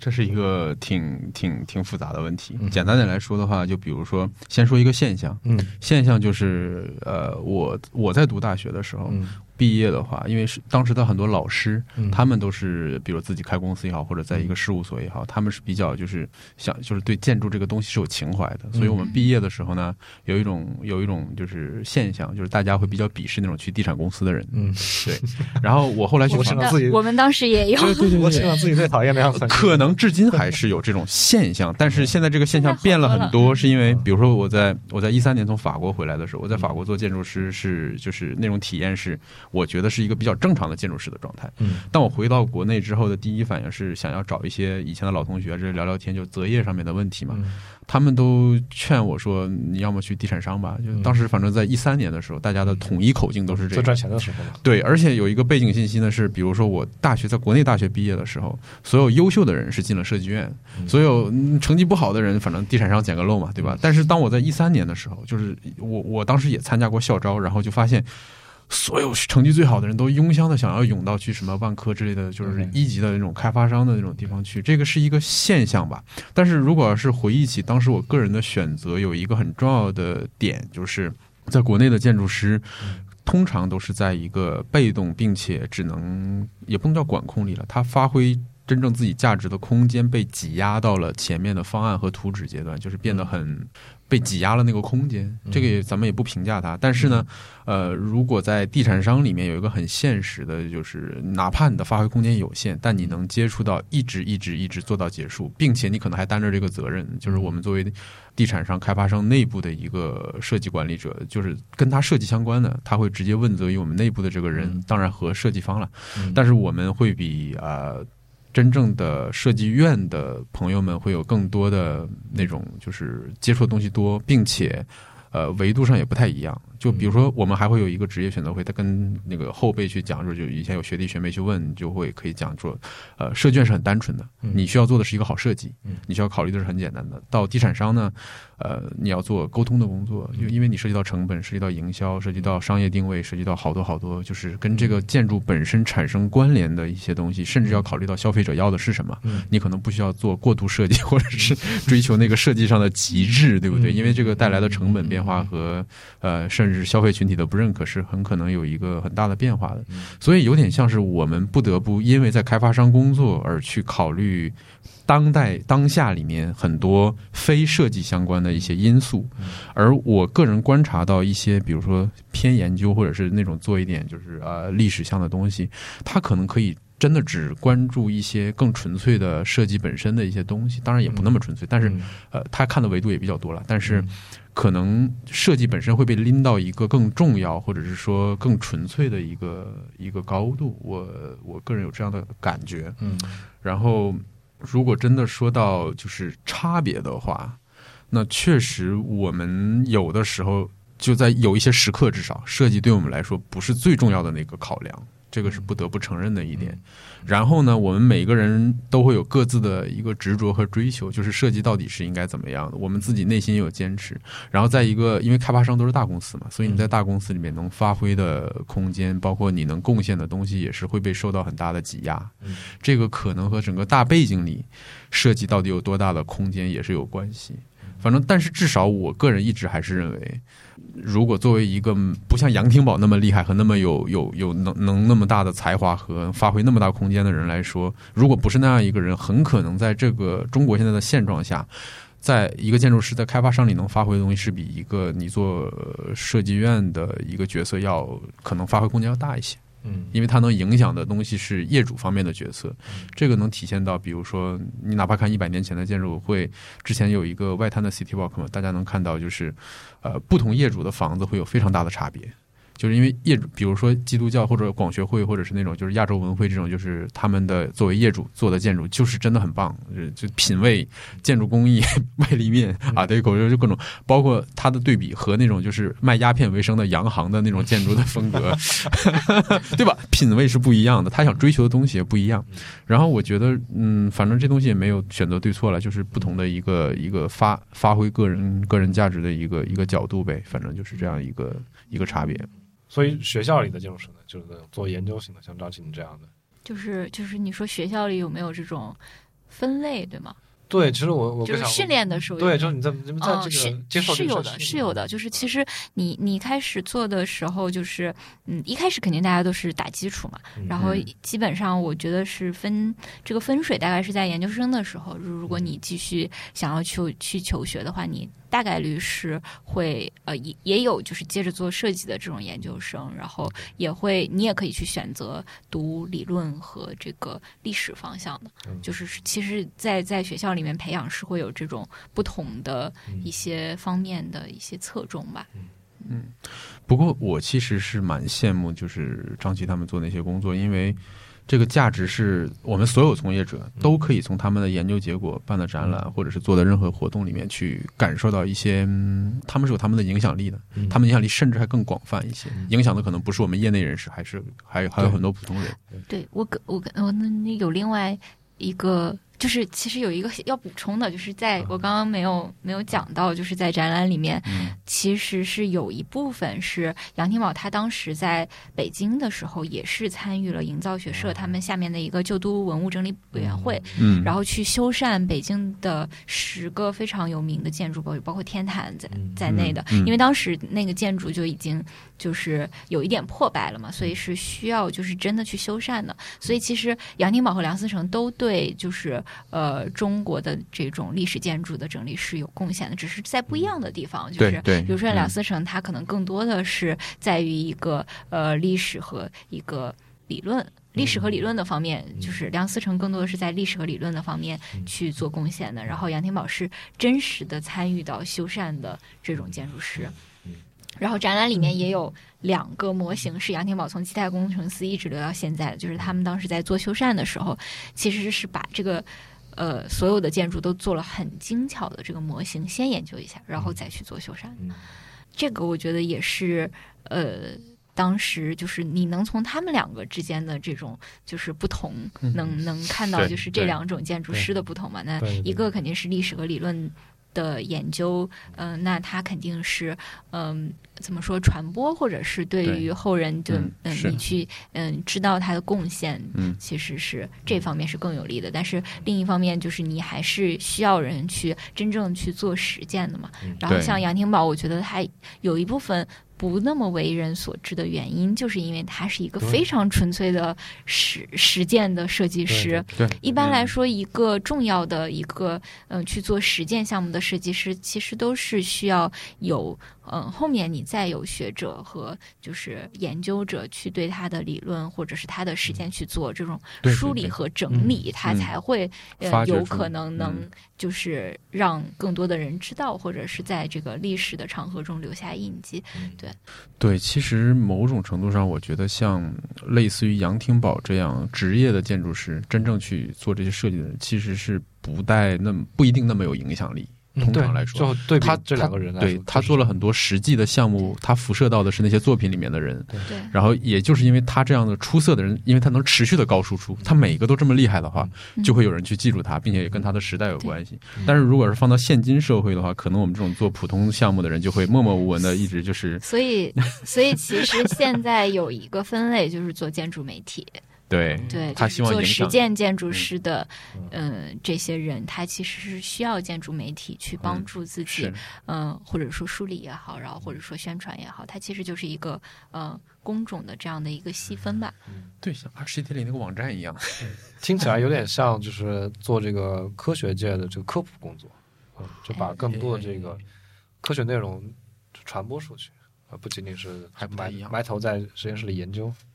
对，科普工作可能，嗯，对对科普工作，我觉得是学者和研究者的嗯。这么一个作用。然后像嗯建筑媒体，可能更多的是让大众和嗯、或者说对甲方，就是对这个建筑 师有更多的了解，嗯。就是也我觉得也是一个一个就是在现在的这个环节里面很重要的过程。它有个价值就是把更好的建筑师介绍给大家，嗯对对吧？让那些好的人或者是做的有价值的东西，让更多人认知。嗯，对，嗯，对。哎，像建筑师这个 community 里面有这样的鄙视链吗？就比如说研究型的觉得更更高一等，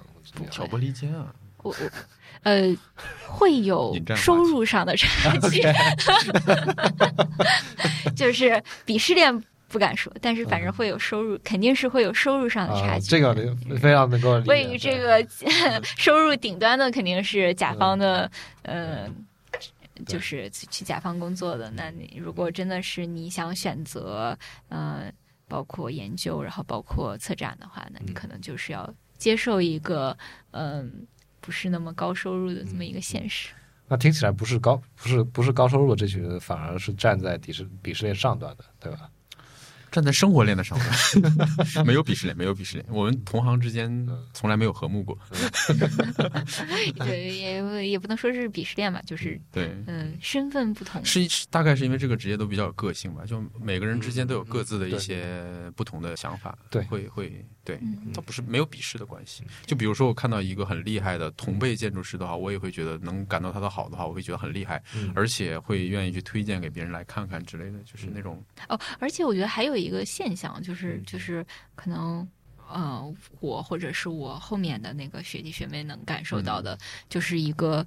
我们中国从一个增量市场转变为一个存量市场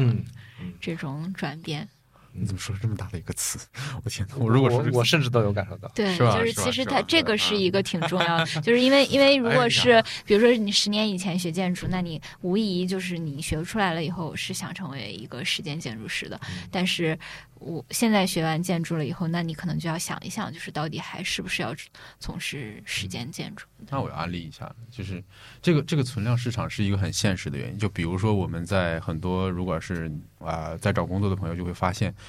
呃，如果是做设计这个行业，在上海工作。如果当然我我的信息来源于地地产商，但是我周围做设计的朋友貌似也差不多，就他的项目会往外辐射了。开始，嗯呃，大概在十年前，我们可能都有上海的项目，嗯，到了现在的话，大家做的项目都是长三角地区，啊我们的职位变成了长三角区域公司，不啦不啦不啦不啦。然后这个这个现象其实蛮常见的。我之前那份工作有幸是做的一个一个老一点的地产商的，就老牌地产商的公司呢，它有一些商场已经开业了十年二十年，嗯所以商场已经落后了，它就需要很多存量改造嘛。就我们专门有一个叫词叫 AEI，然后它会做很多商场的更新、办公楼大堂的更新这样的。这个这种这种其实在上海这样的城市。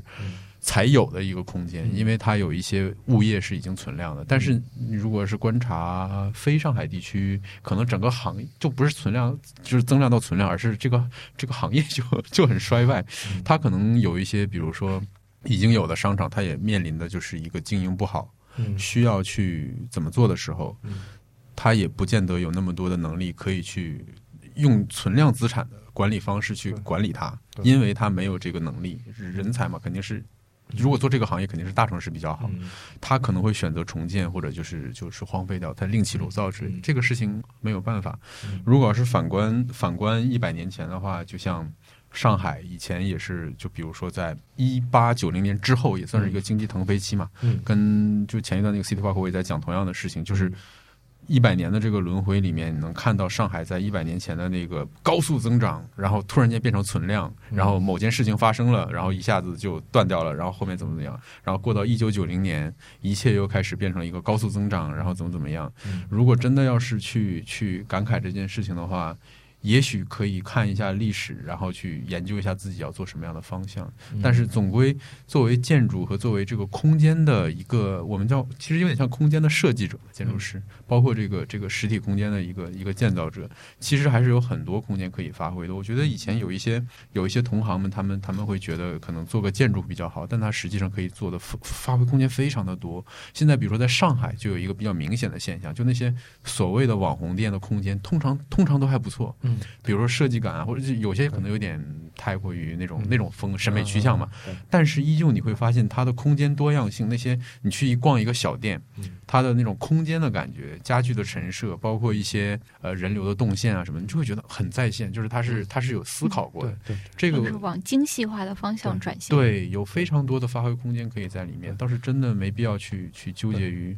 我也是觉得这个呃进入到这个所谓存量市场之后，嗯。这个事情才会变得更成熟。对。就大家都还有地有钱，疯狂建房子的时候，没有人会考虑这个空间里面到底应该布置什么样子。对一个东西建起来之后，它还要一直存在下去，那对个空间还会在，而且需要改造，需要焕发它的活力。包括我其实第一次知道张琪他们那个公司的时候，就是他们做那个社区更新的项目，在贵州路有个展厅，他们就是把很多呃上海老的社区里面的老人生活的一些地方去做一些呃，也不光是升级吧，就是可能人微更新，对人性化社区社区微更新。啊，这个词太专业了，就是那种很近人尺度的，还有人性关怀的东西。嗯我觉得那个是一个很多朋友们可以考虑的设计做设计相关朋友可以考虑的一个方向嗯。就它很有意义，而且它足够小，速度足够快。就是我们做做项目，其实有个很很大的一个一个牵制，就是项目周期嘛。嗯比如说你做一个建筑的项目，可能比如说我以前商场的项目就三五年，嗯然后住宅呢很快嘛，一两年。嗯但是那种微更新的项目几个月，嗯然后我做后来商业改造也是几个月或者是一年长一点的嗯，就这个这个东西的项目的回馈，你会很快学习到里面的对或不对，老人用了怎么样，反正就是很多这种事情是一个需要。越来越多的那种呃，跟设计相关的人去投入进去的一些本来不太起眼的地方，就实际上嗯。对设计的人才是需求更强。是的，是的，他要更关注，呃，也不能叫消费者，就是那种用实际使用者的一些体验，还有他的诉求。或。者是你就业的方向其实更多样。嗯。我们为什么聊到这种方向？去？对我我相信听这个播客很多人是设计系的学生。哦，对，学生比较多，嗯倒是真的，就是可以真的去关注一点，以前大家不太关注，但是你其实身边可能就有一个这样的使用者，谁家还没个老人包括那种就是小区的停车棚啊，嗯还有什么入口啊，就现在上海做了一批更新，我一看哇，不说不加评价，划过去。因为我自己在做呃类似的事情的时候，我往往会感觉到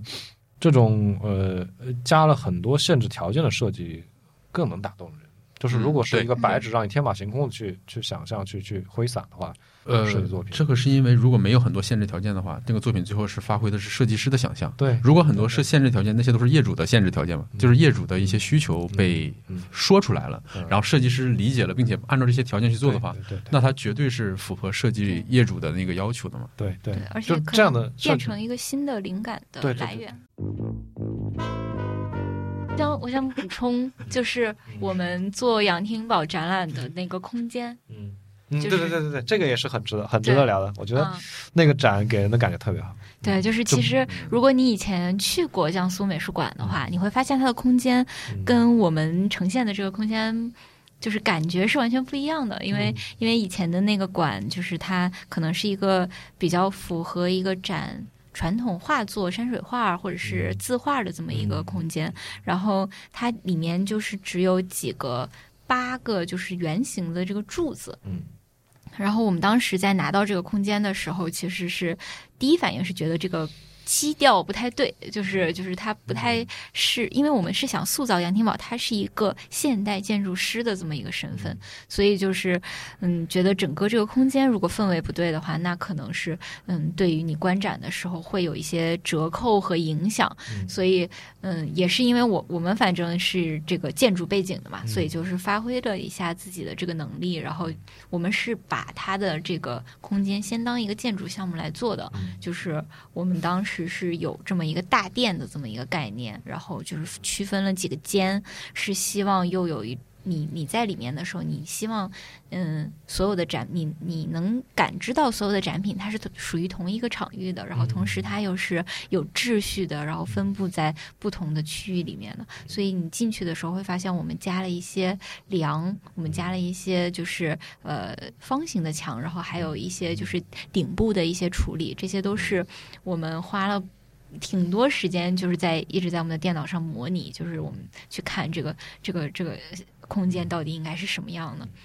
然后包括这个建筑，它其实是一个文保建筑，就是嗯、江苏美术馆，所以嗯，当时具体你在搭建的时候，其实也是给了我们非常大的限制的，就是业主也对我们提出了很高的要求，就是你这里不能动，那里也不能动，所以就是最后就是想想了办法，让所有我们新搭的这个部分，它是自成一个体系，就是可以可以立在里面的，然后然后才做出了现在的这个结果。只是你说这个，我就值得再去看一次展，专门看这个室内的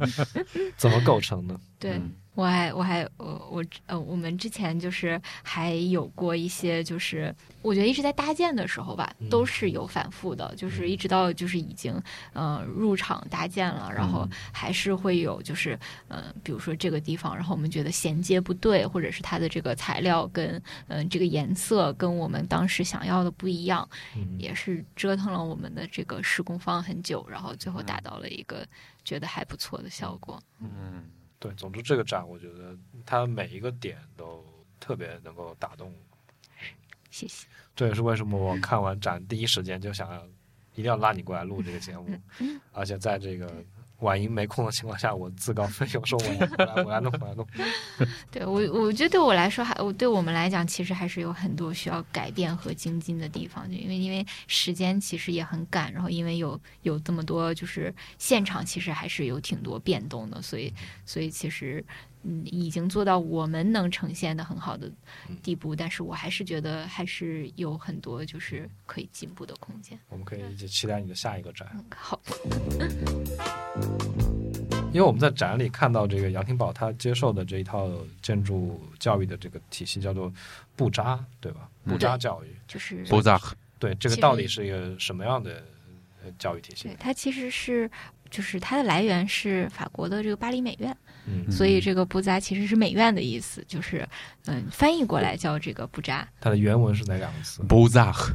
波扎克其实是美术的意就思。漂亮的艺术，嗯？就就就比如说，因为因为我以前在法国的时候待过美院，然后就我们在那个城市里面，如果拿出学生证的话，哦，你是波扎克的呀，然后就是大概他就是带成了一种就是某一类人的那种那种感觉。因为对你继续讲吧，还是我不打岔。嗯，所以所以其实是当时的一个特定历史时期的一个训练，呃，建筑师的一套体系。嗯就是呃，当时这套体系是在巴黎美院，呃，达到一个比较高峰的，因为当时是帮这个呃，就是整个呃美法国的这个皇家去训练这个建筑师嗯来做的这么一套教育体系。然后呃，呃当时是美国人先是去法国把这套体系给继承并且传承了下来，嗯，然后后来是我们的第一代建筑师去美国又把这套体系给传承了下来。所以这套体系在法国诞生大概是个什么年代？这个是这个是我们在那个建筑学报上做了一个杨廷宝一生的这个时间轴，然后其实是把它跟中国的、呃历史的发展跟世界建筑历史的发展交织到了一起。嗯嗯然后是呃布扎教育其实是自十七世纪逐渐哦成，型的，更早一点。然后开创了近代建筑发展的一个新纪元吧，它影响了十九世纪发展起来的这个美国印建筑教育。嗯对，而且就是十七呃十八十九世纪的时候，布扎这个教育体系其实对欧洲很多重要的城市都他们的现代化发展都起到了作用。差不多从一八几几年之后的几代艺术运动，全是法国起源的，Nouvelle Art，还有什么 Art Deco，什么全都是。就可以理解为这个布拉教育它诞生之后，对于这个城市面貌最大的产物就是这个新古典主义建筑。呃，它它不能其实这么说。这个体系下最大的，其实我觉得一个特点是思辨。对，它很我觉得这个这个嗯。这个体系就是它。呃大部分就是我这一代的，就是嗯。建筑学生是是嗯。有误解的，就是一开始嗯。你会觉得这是一个很老的体系，然后对。就做出来的是一些只有形式没有 没有功能的这么这么嗯。这么一些，但其实是一个巨大的误解，因为这个体系才是真的是那个没有形式，呃，对，就是他注重没没有一的内在的个一些想法。对对对，它其嗯。实真真的是那个没有形式规范的这么一个体系，就是不扎的建筑，你不会说这个东西长得像不像不扎的建筑，嗯，但是你反观就是嗯包豪斯他们这嗯这这个传承下来的现代建筑 嗯，你会非常在意这个东西它长得像不像现代啊，建筑。对对对对对，它其实反而变成了一种形式上的一个局限。啊，但是布加的建筑师，它其实更重要的是一个呃形式和这个内部的这个功能组织，它到底这个逻辑到底是不是嗯是不是顺的？只不过它借用了就是很多嗯就是嗯、呃就是在当时的语境还。非常得体的这种就是西方古典的这种建筑形式，它可以是古典，也可以是现代。对这个对类型的建筑它反而是没有没有限制的，对。它最有名的一个建筑是什么？就是我可以跟你说出很多来，就是这个类型比如说，比如说你你你你去巴黎，嗯就很就是那那很明显就是歌剧院啊什么的，就是它其实都是嗯就是非常有名的，在这个体系下训练出来建筑师做的。然后纽约，因因为我是在纽约上学嘛，然后嗯纽约最著名的那一些就是建筑，其实都是不在，就是比如说 Penn Station，嗯就是还有就是纽约公共图书馆，嗯然后这些最著名的建筑。其实都是这个对，就一定要反过来说，如果你看过这些建筑，你就会意识到波扎不是一个不是一个某种建筑风格不，是一个视觉，它是有点像方法论和思考的逻辑一样、哲学一样的一个，东西。是的。嗯所以，所以它其实反而是嗯没有一个局限的。所以你看杨廷宝代表作，它杨廷宝就真的是一个你在任何评价体系里面都可以把它称作是一个很好的建筑师的，就是他既能做这种大屋顶的建筑，又能做很现代的建筑，就是他没有被风格局限住。对，然后他也能做古典的，也能做哥特复兴的，嗯然后他也能做就是现代的，就是建筑，也能做就是呃，尤其是你看他在中山陵做的那个颜回馆，嗯就是那个真的是一个，就是你可以称之为就是就是现代主义的这种建筑。对，而且而且还有一个就是很重要的，就是因为在那个布扎体系下面，美术是一个很重要的对训练的，画画的结对，，就是很重要的培养方向，就是你一定要画画。准确说是表达嗯，他们很注重那个图面和所我觉有的得就是美。术，就是嗯就是就是美术，就是你这个词有点大，嗯，美术这个词太对，就是美术嗯，但但就是美术，但我我我不是说，作为美院出来的人，我们内部叫表达。但但嗯，不是不是，我觉得他他不是为了表达而去学美术，对，当然当然当然，就是就是他他不是为了表达去学美术，他是嗯、为了培养这个建筑师的综合素质，嗯所以所以要去学美术是是很。重要。就就是他要能欣赏，并且他要能创造，所以，所以他，你看，就是像呃林徽因，林徽因其实就是学学美术，就是专门是美术系，因为当时那个建筑系不要那个女生就对有一点歧视嘛，就是他们用的这个理由是说，那个你总熬夜回家太晚了，我们不放心。但是他是去那个美术系的，所以他是去学美术。就是你看他们就是会，他们是真的能够去吸纳就中国的这种传统元素，然后去做一个属于那个时代的那个图形的。对，神奇了。那本期节目就到这里，感谢两位嘉宾给大家带来的内容分享。然后我们大家可以一起期待一下博物志之后有可能会组织这个南京杨廷宝主题的 City Walk 啊，以及呃之后这个张琪给我们带来了更多的这个建筑项的展览。那谢谢两位，好谢谢，嗯，我们就下期再见，拜拜。拜拜。Muffin time! 就南京是因为有那个首都计划。呃，当时那个国民政府不是嗯。定都南京嘛，所以当时是为了把南京当成一个新中国这种嗯形象的首都，专门制定了一个首都计划。嗯就是呃，从就是整个城市方面的格局的规划，然后到嗯比如说具体应该有什么功能建筑啊，然后建筑应该有什么什么形象啊，然后就是其实都有很完整的讨论。然后当时有两个原则，就一个是科学，一个是民族。嗯，然后科学就是说我，那你肯定是要符合这种现代化的那种城市建设嘛，嗯。还有一些呃功能的分布，然后呃民族就是会反映在说我我们可能需要一个更嗯、一种怎么样的形式去更彰显就是我们自己的那个民族身份，就是在当时的那个语境下，就是现在看来可能呃你会觉得是一种政治的那种宣传啊什么，嗯在当时是其实呃你就想那个。又有什么西方列强啊，又有什么日本啊、侵略啊什么的那种情况下，其实它是一个很深明大义的 这种决定吧，或者说它是一个就是很理想的，在当时的那个状态，就当时的那一辈年轻人，就是就是很有理想的这么一个追求。这其实我觉得，就是近代中国去找寻什么是中国的建筑这个话题，一直延续到很后期，就是到很、嗯。到很现代都还在去找这个什么样是中国的建筑。这这个其实还有个角度，就是刚才他说的那个东西，跟你说的那个有点像的，就是到底是谁在做这个城市的发掘和找这个东西。嗯。然后比如说北京最开始，因为它作为都城，对不对？建一个都城的时候，会有一个，比如说哪怕是元代，嗯。哪怕是更早的时间，它有一个建制或者是一个想要的东西。嗯然后这个东西，如果说北京现在的东西的话，那就是四九年，对不对？嗯，那个之前其实都是延续了传统而已。对对，然后像上海很不一样的就是，谁找到这个东西呢？他也不是找着，就是比如说到了鸦片战争之后，上海不是作为租界先开放了嘛？英国人进来了，所以英国人带来了他一套那种他所已经在呃就那个时候就是比如说东印度公司啊什么，在世界上一些很多地方。带来了一些，比如说外滩的机理，带来了一些城市规划的东西，包括带来了很多商业公司、洋行所他们提供了一些所谓的开发能力，对不对？嗯嗯所以它形成了外滩那里跟，比如说上海就是跟北京很不一样的，有这股商业的力量。嗯这个其实是个开发的思路。然后再后来，嗯、上海之所以多元化，又又多了一些，比如说刚才张琪说的那个南京的那个政府的影响，在比如说五角场那种大上海计划那种，它又有一些就是作为这种规划。然后在近代，它其实沉寂了好多年之后，又经过了最近二三十年的那么一个经济为主的一个开发，找到了它自己作为经济这个这个身份的一个一个东西，所以才形成现在这种很不一样、很丰富和多元化的一个状态。但是南京给我的印象，其实我对南京没那么熟悉，但是我也会觉得有些城市规划的感觉，像是比北京更新一代的那种都城的那种规划理念或者是开发的想法。我但是南京的一些东西，你们可以多讲一讲。对，就是我为什么一开始在提纲里列对比南京和北京，因为我觉得这两个城市是都是以一个政治的为主要的因素去规划这个城市的，甚至它很多建筑风格都是以政治为优先考量的。就比如说南京的那些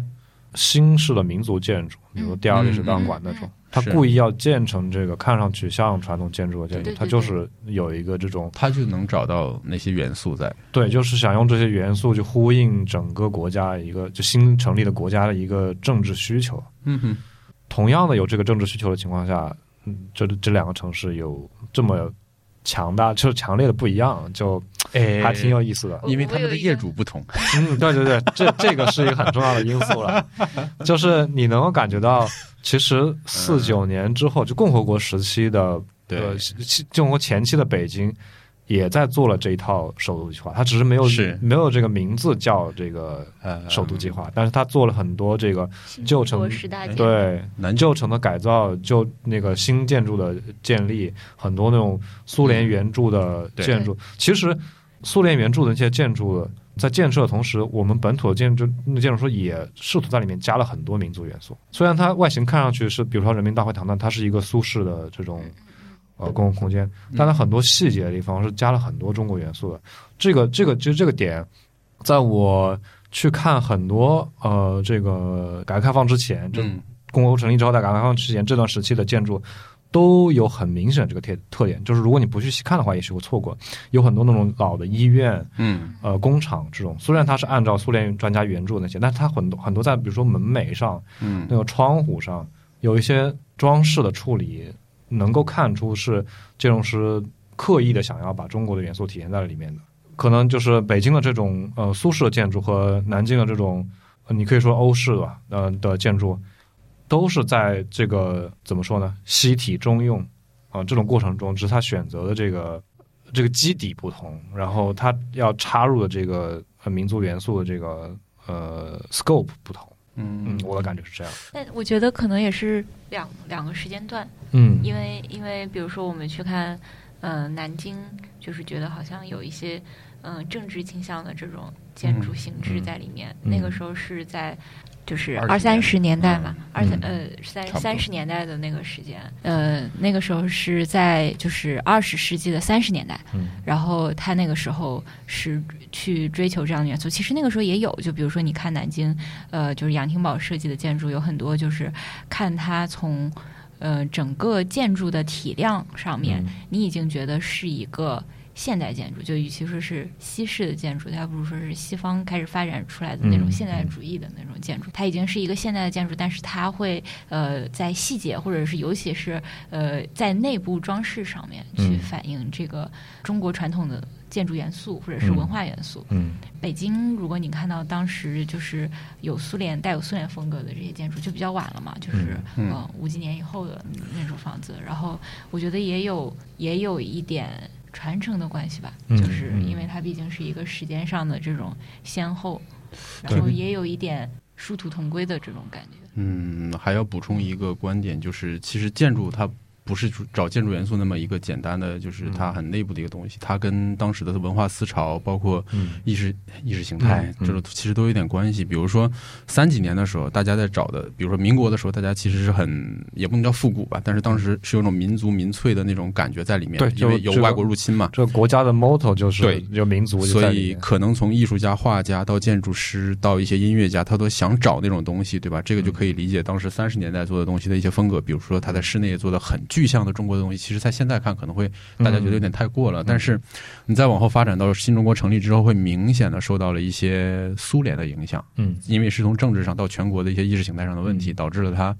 很多做新的建筑，比如说同样是 Art Deco 风格，嗯你在北方看到的很多，比如说北京或者是我家里面长春那里的汽车厂什么，你就看到很欧洲的感觉，就是不是欧洲，就是很苏联的感觉。嗯对对对，这些元素，我觉得跟当时整个社会在在在关注的东西和就是就是有非常大的关系，因为建筑从来都不是那么一个就是建筑师自己在抠他的建筑作品的那么一个感觉，它会受到非常多社会的影响，嗯，就像现在新的房子的风格一样。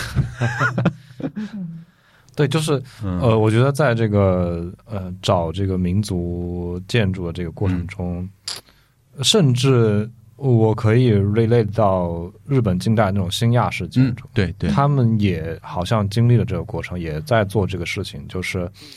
在全面学习西方。可能日本比中国就更早一点。嗯。更加嗯。呃敞开胸怀去嗯拥抱西方，因为他们毕竟没有就直接被侵略的历史嘛，他们只只是想要他们是自己己喜欢，对尽量要去追求这个社会的先进、社会的更新，所以他们嗯。想要去做欧式建筑。然后他们的建筑，我就感觉是更欧式的，嗯、就但是他们也不忘在这个、嗯。特别是室内里面去嗯加很多你一嗯第一眼可能发现不了的嗯很这个和风的元素。呃，这个可以推荐一个地方，就是日本东京的丸之内地区，嗯，那里有几个，就是东京火车站，嗯东京火车站本身就是个西洋建筑，对对对，然后它周围有一个丸之内的那个商业区，就是就是他们老的 CBD 地区，嗯那个地区现在被开发成全是那种高的办公楼，但是它推荐的点有两个了。第一个确实有很多遗址，第二呃就遗址是看本身那个时候，就刚才你提到那种风格，在那里有完整的呈现。第二个就是能看到很多日本人是怎么在二战结束的几十年之内，把那些老的建筑给改成了很商业化的办公楼和商场。嗯他们做了非常多历史保护建筑的东西，然后又把它变成了很很适合现代建筑的一种功能，结合的特别好。嗯然后那个地方你就能看到日本人是把一些他们第一个阶段他们消化了本身西方的东西，建了一些他们品味下的日本的建筑。嗯然后第二个阶段他们在那个基础之上，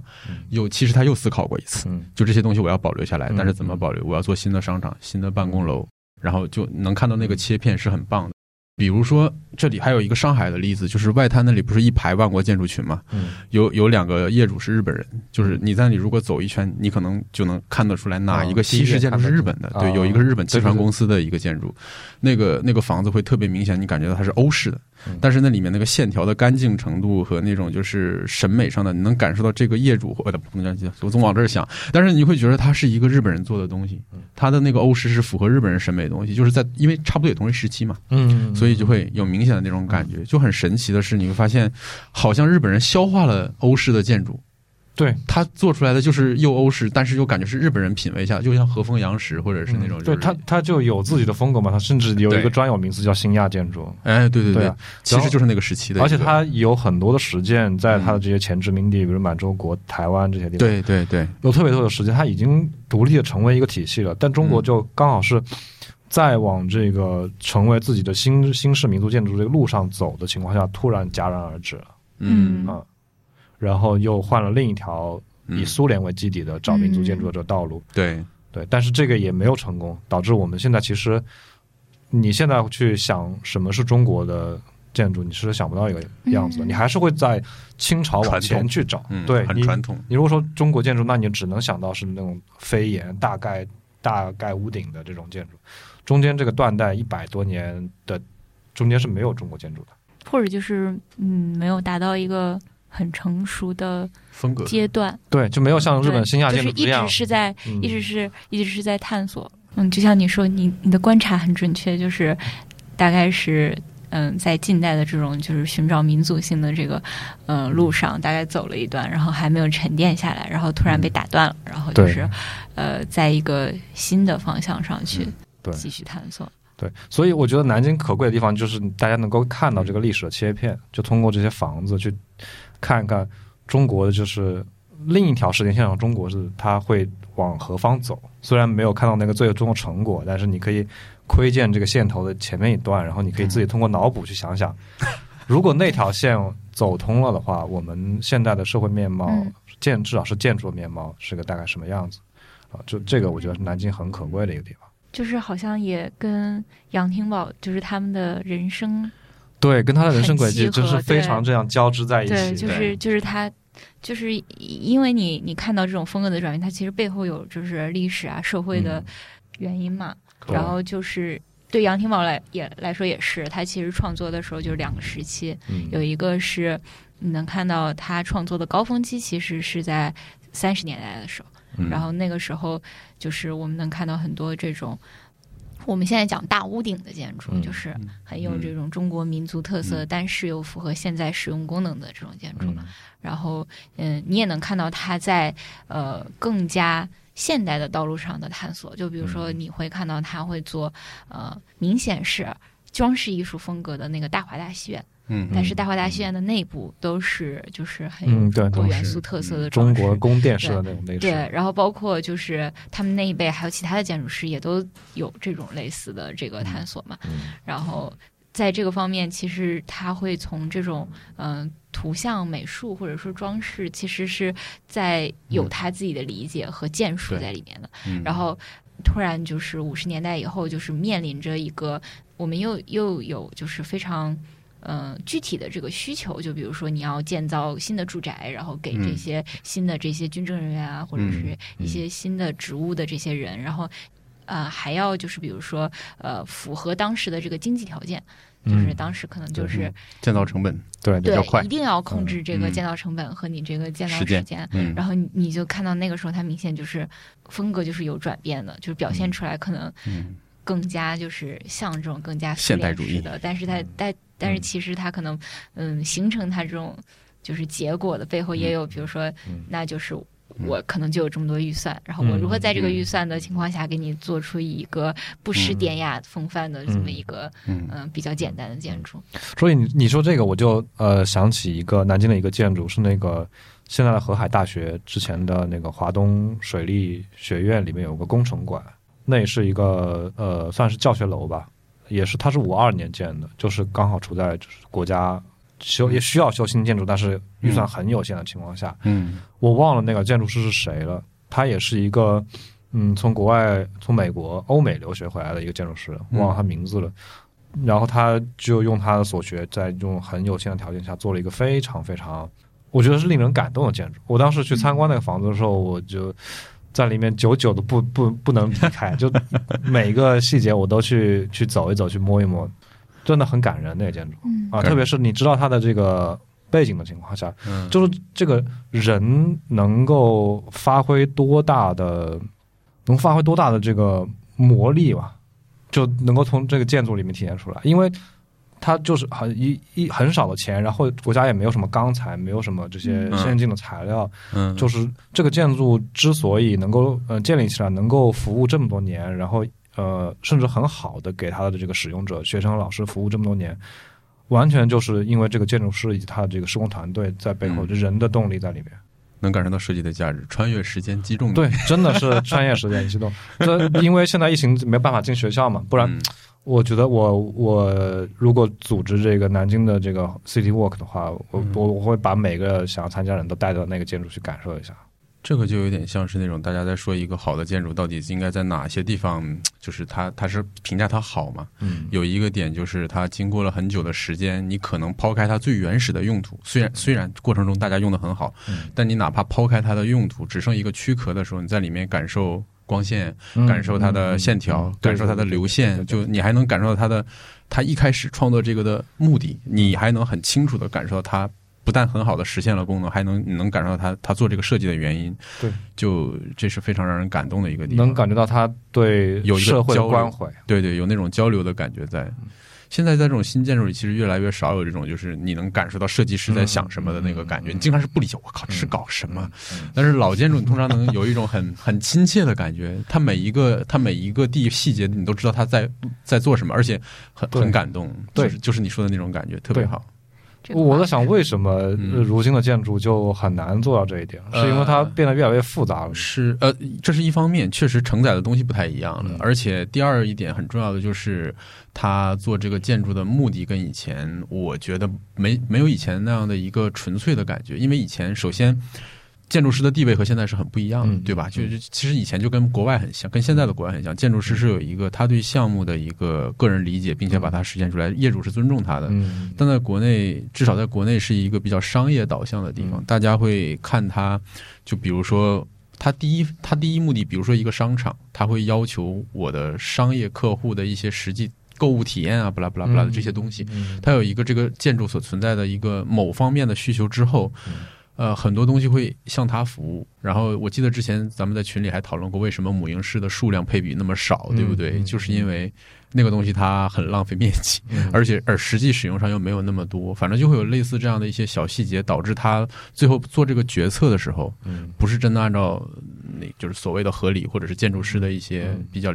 有设计感的意向去做，而是让步于成本，让步于效率，让步于很多东西它。变成了一个生意上的东西。呃，对，哪怕是住宅也是一样呀。嗯就像住宅其实更好理解，比如说大家会屈从于得房率，屈从于什么外立面的成本，嗯反正他会把成本用在那些外在的地方上，嗯，是吧那个参数化的东西上，呃，对，就可量化、可宣传的那种东西上。然后，如果现在真的给人一个很很有内涵的东西，让你去理解和感动的话，嗯在这个商业社会里，不见得真的有那么多人可以有共鸣，这也是一点。嗯就是我觉得跟现在大家的，就是品味的差异化也有关系。大家其实现在差异化是大了。对反而是更不容易找到一个让大家共同有共鸣的好的东西，就大家对好的界定不一样，所以这个也很难像以前那个时代一样成呃就成就一个很好的作品。就是我就跟这个也有关系，就好东西大家可能，比如很多人就会觉得不好，这是听谁的？对，现在好像成了一个业主导向的这么一个局面。对，所以很多时候咱们觉得不好的，搞不好业主也很喜欢。对，就是一个东西建筑好不好，它更多是看业主喜不喜欢，他不去，他很少去考量这个在公共领域的这个优秀与是否的这个，包括它的时间维度上，比如说过了二十年之后，这个商场或者这个公共建筑，最简单就是公共建，比如说博嗯。博物馆，嗯，二十年后是怎么样的，他可能真的没那么对没管过，对吧？是吧？对对，我觉得很多这个 很多这个呃两千年嗯以后的这个，或者是加上九十年代吧，嗯。九十年代后期的就是经济发展之后，对经济开始快速发展之后，嗯。那些建筑你一看就是根本没有考虑到它之后会怎么样的，嗯，就是他只考虑到落成那一刻。对。我觉得时间也是一个点嘛，因为我们嗯现在看到以前的那些建筑，啊，就是民国留下来的，嗯，哦不不不是滤镜的问题，是它之所以留下来，是因为它好，啊对，是因为是有它嗯。可取之处，以及，它的那个包括包括历你说史筛选包括你说以前的那个建筑师，他嗯。地位地位比较高嘛，那嗯。那肯定也是地位比较高的这个建筑师，他才能这个们所知道建筑对对对对对留下来了。对对，对以前也也有一些对。建筑师，对现是就是也后来也拆掉了，也没有留下来，然后对可能也像觉得好像很嗯。没有呃嗯。设计，或者是没有经过很完整的考量。对，可能他的作品被另一个建筑师所替代了。而且而且我我我其实原来在呃东南大学上学的时候，因为有一些杨廷宝在。五十年代的时候做的那些比较经济的建筑嗯。是东南大学的校舍，就是它宿舍啊，或者是那个教学楼啊这种、嗯。这种房子，而且当时就是经济到连起名都很经济，就比如说五四年盖的房子叫五四了，五五年盖的房子叫五五楼，啊 就是经济到了这个程度嗯。我当时在在上学的时候，我其实是不理解他们到底好在哪里的。嗯就是我看的时候，我会觉得，嗯，因为因为啊我们受教育的时候已经是那个从那个就是呃德国这边就是包豪斯这边下来，就是嗯。整个换过了这，个你脱离了苏联那一套审美不同话语体系了。对，嗯。或者是杨廷宝他受教育的那一套话语体系，我已经脱离了那套话语体系，嗯。而且当时嗯当学生的时候，还是会觉得你你还是会羡慕那些角大师、国际大师他们的嗯。作品，就是让人很激动。他会做出一一些很感人的空间，然后会有一些呃嗯。非常让你震惊的这种概念。然后杨廷宝做的那些建筑，你就觉得很普通，好像你也不知道特特色在什么地哎方，你也不知道刚才说的那种，就是让你感动的大师是当代的，还是说也是同时代的？当代的是吧？呃，比较也不是吧？就是一你你上学的时候就是科布西耶的建筑，哦，那还是同时代其实同时代的。嗯，呃科布西耶哪是同时？科布西耶不是同时代。稍微差不早一点多差不。多。但他二三十年代是他的高潮期嘛，一样的，他们都是在二三十年然后代然后高顶峰。就是你会你会觉得那些是激动人心的，嗯嗯然后你你看杨天宝的建筑就是啊，这个就是不太理解，就是嗯只能说自己不太理解，也也也也不敢发表什么别的建议。但是但是现在再回看的时候，你会觉得他。嗯，其实挺不容易的，而且就是他能在那个时候，就是你做出这个建筑了以后，他就能反映出那个时代和那个那个那个地方的一种身份性。就像你说，你觉得南京的那种城市的建筑，好像就是很有自己的身份性，就是他就是能把这些身份性给做出来。嗯你觉得哦，那那还是挺了不起的。对，其实这么说来，我感觉一个优秀的建筑师，他的作品更多的是要呼应呼应社会的特别特这个，就是这个关切社会，去呼应社会。对这个点特别好，就是有一些现代主义大师，你会发现他做的建筑，你可能放在哪个国家、哪个地方都是好看的嗯当代好建筑。对对对对对。但有些建筑师的作品真的就是别人做没有他那么当地化，嗯他这个建筑放在别的地方感觉不搭，就那种好的方法对是对对带了一些连接、情感连接的东西。是是。是，就我刚刚说的那个河海大学那个工程，感动了。他他就是这样，他就 真的就是这样，把这个建筑放在任何一个其他的地方、其他国家、其他历史时期，嗯。它都不能称之为一个好的建筑。嗯。它只有在那个历史背景下，你能感受到嗯。它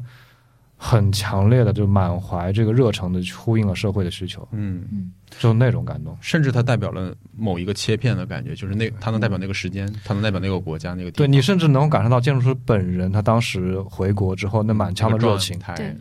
对。嗯理解了他，对。通过他的建筑。对，通过他的建筑，我就理解了他，我真的就是感觉跟他在说话，跟他在聊天一样。对，就像我现在再去看，就是东南大学的，就是五四楼和五楼，嗯，就能看到他。对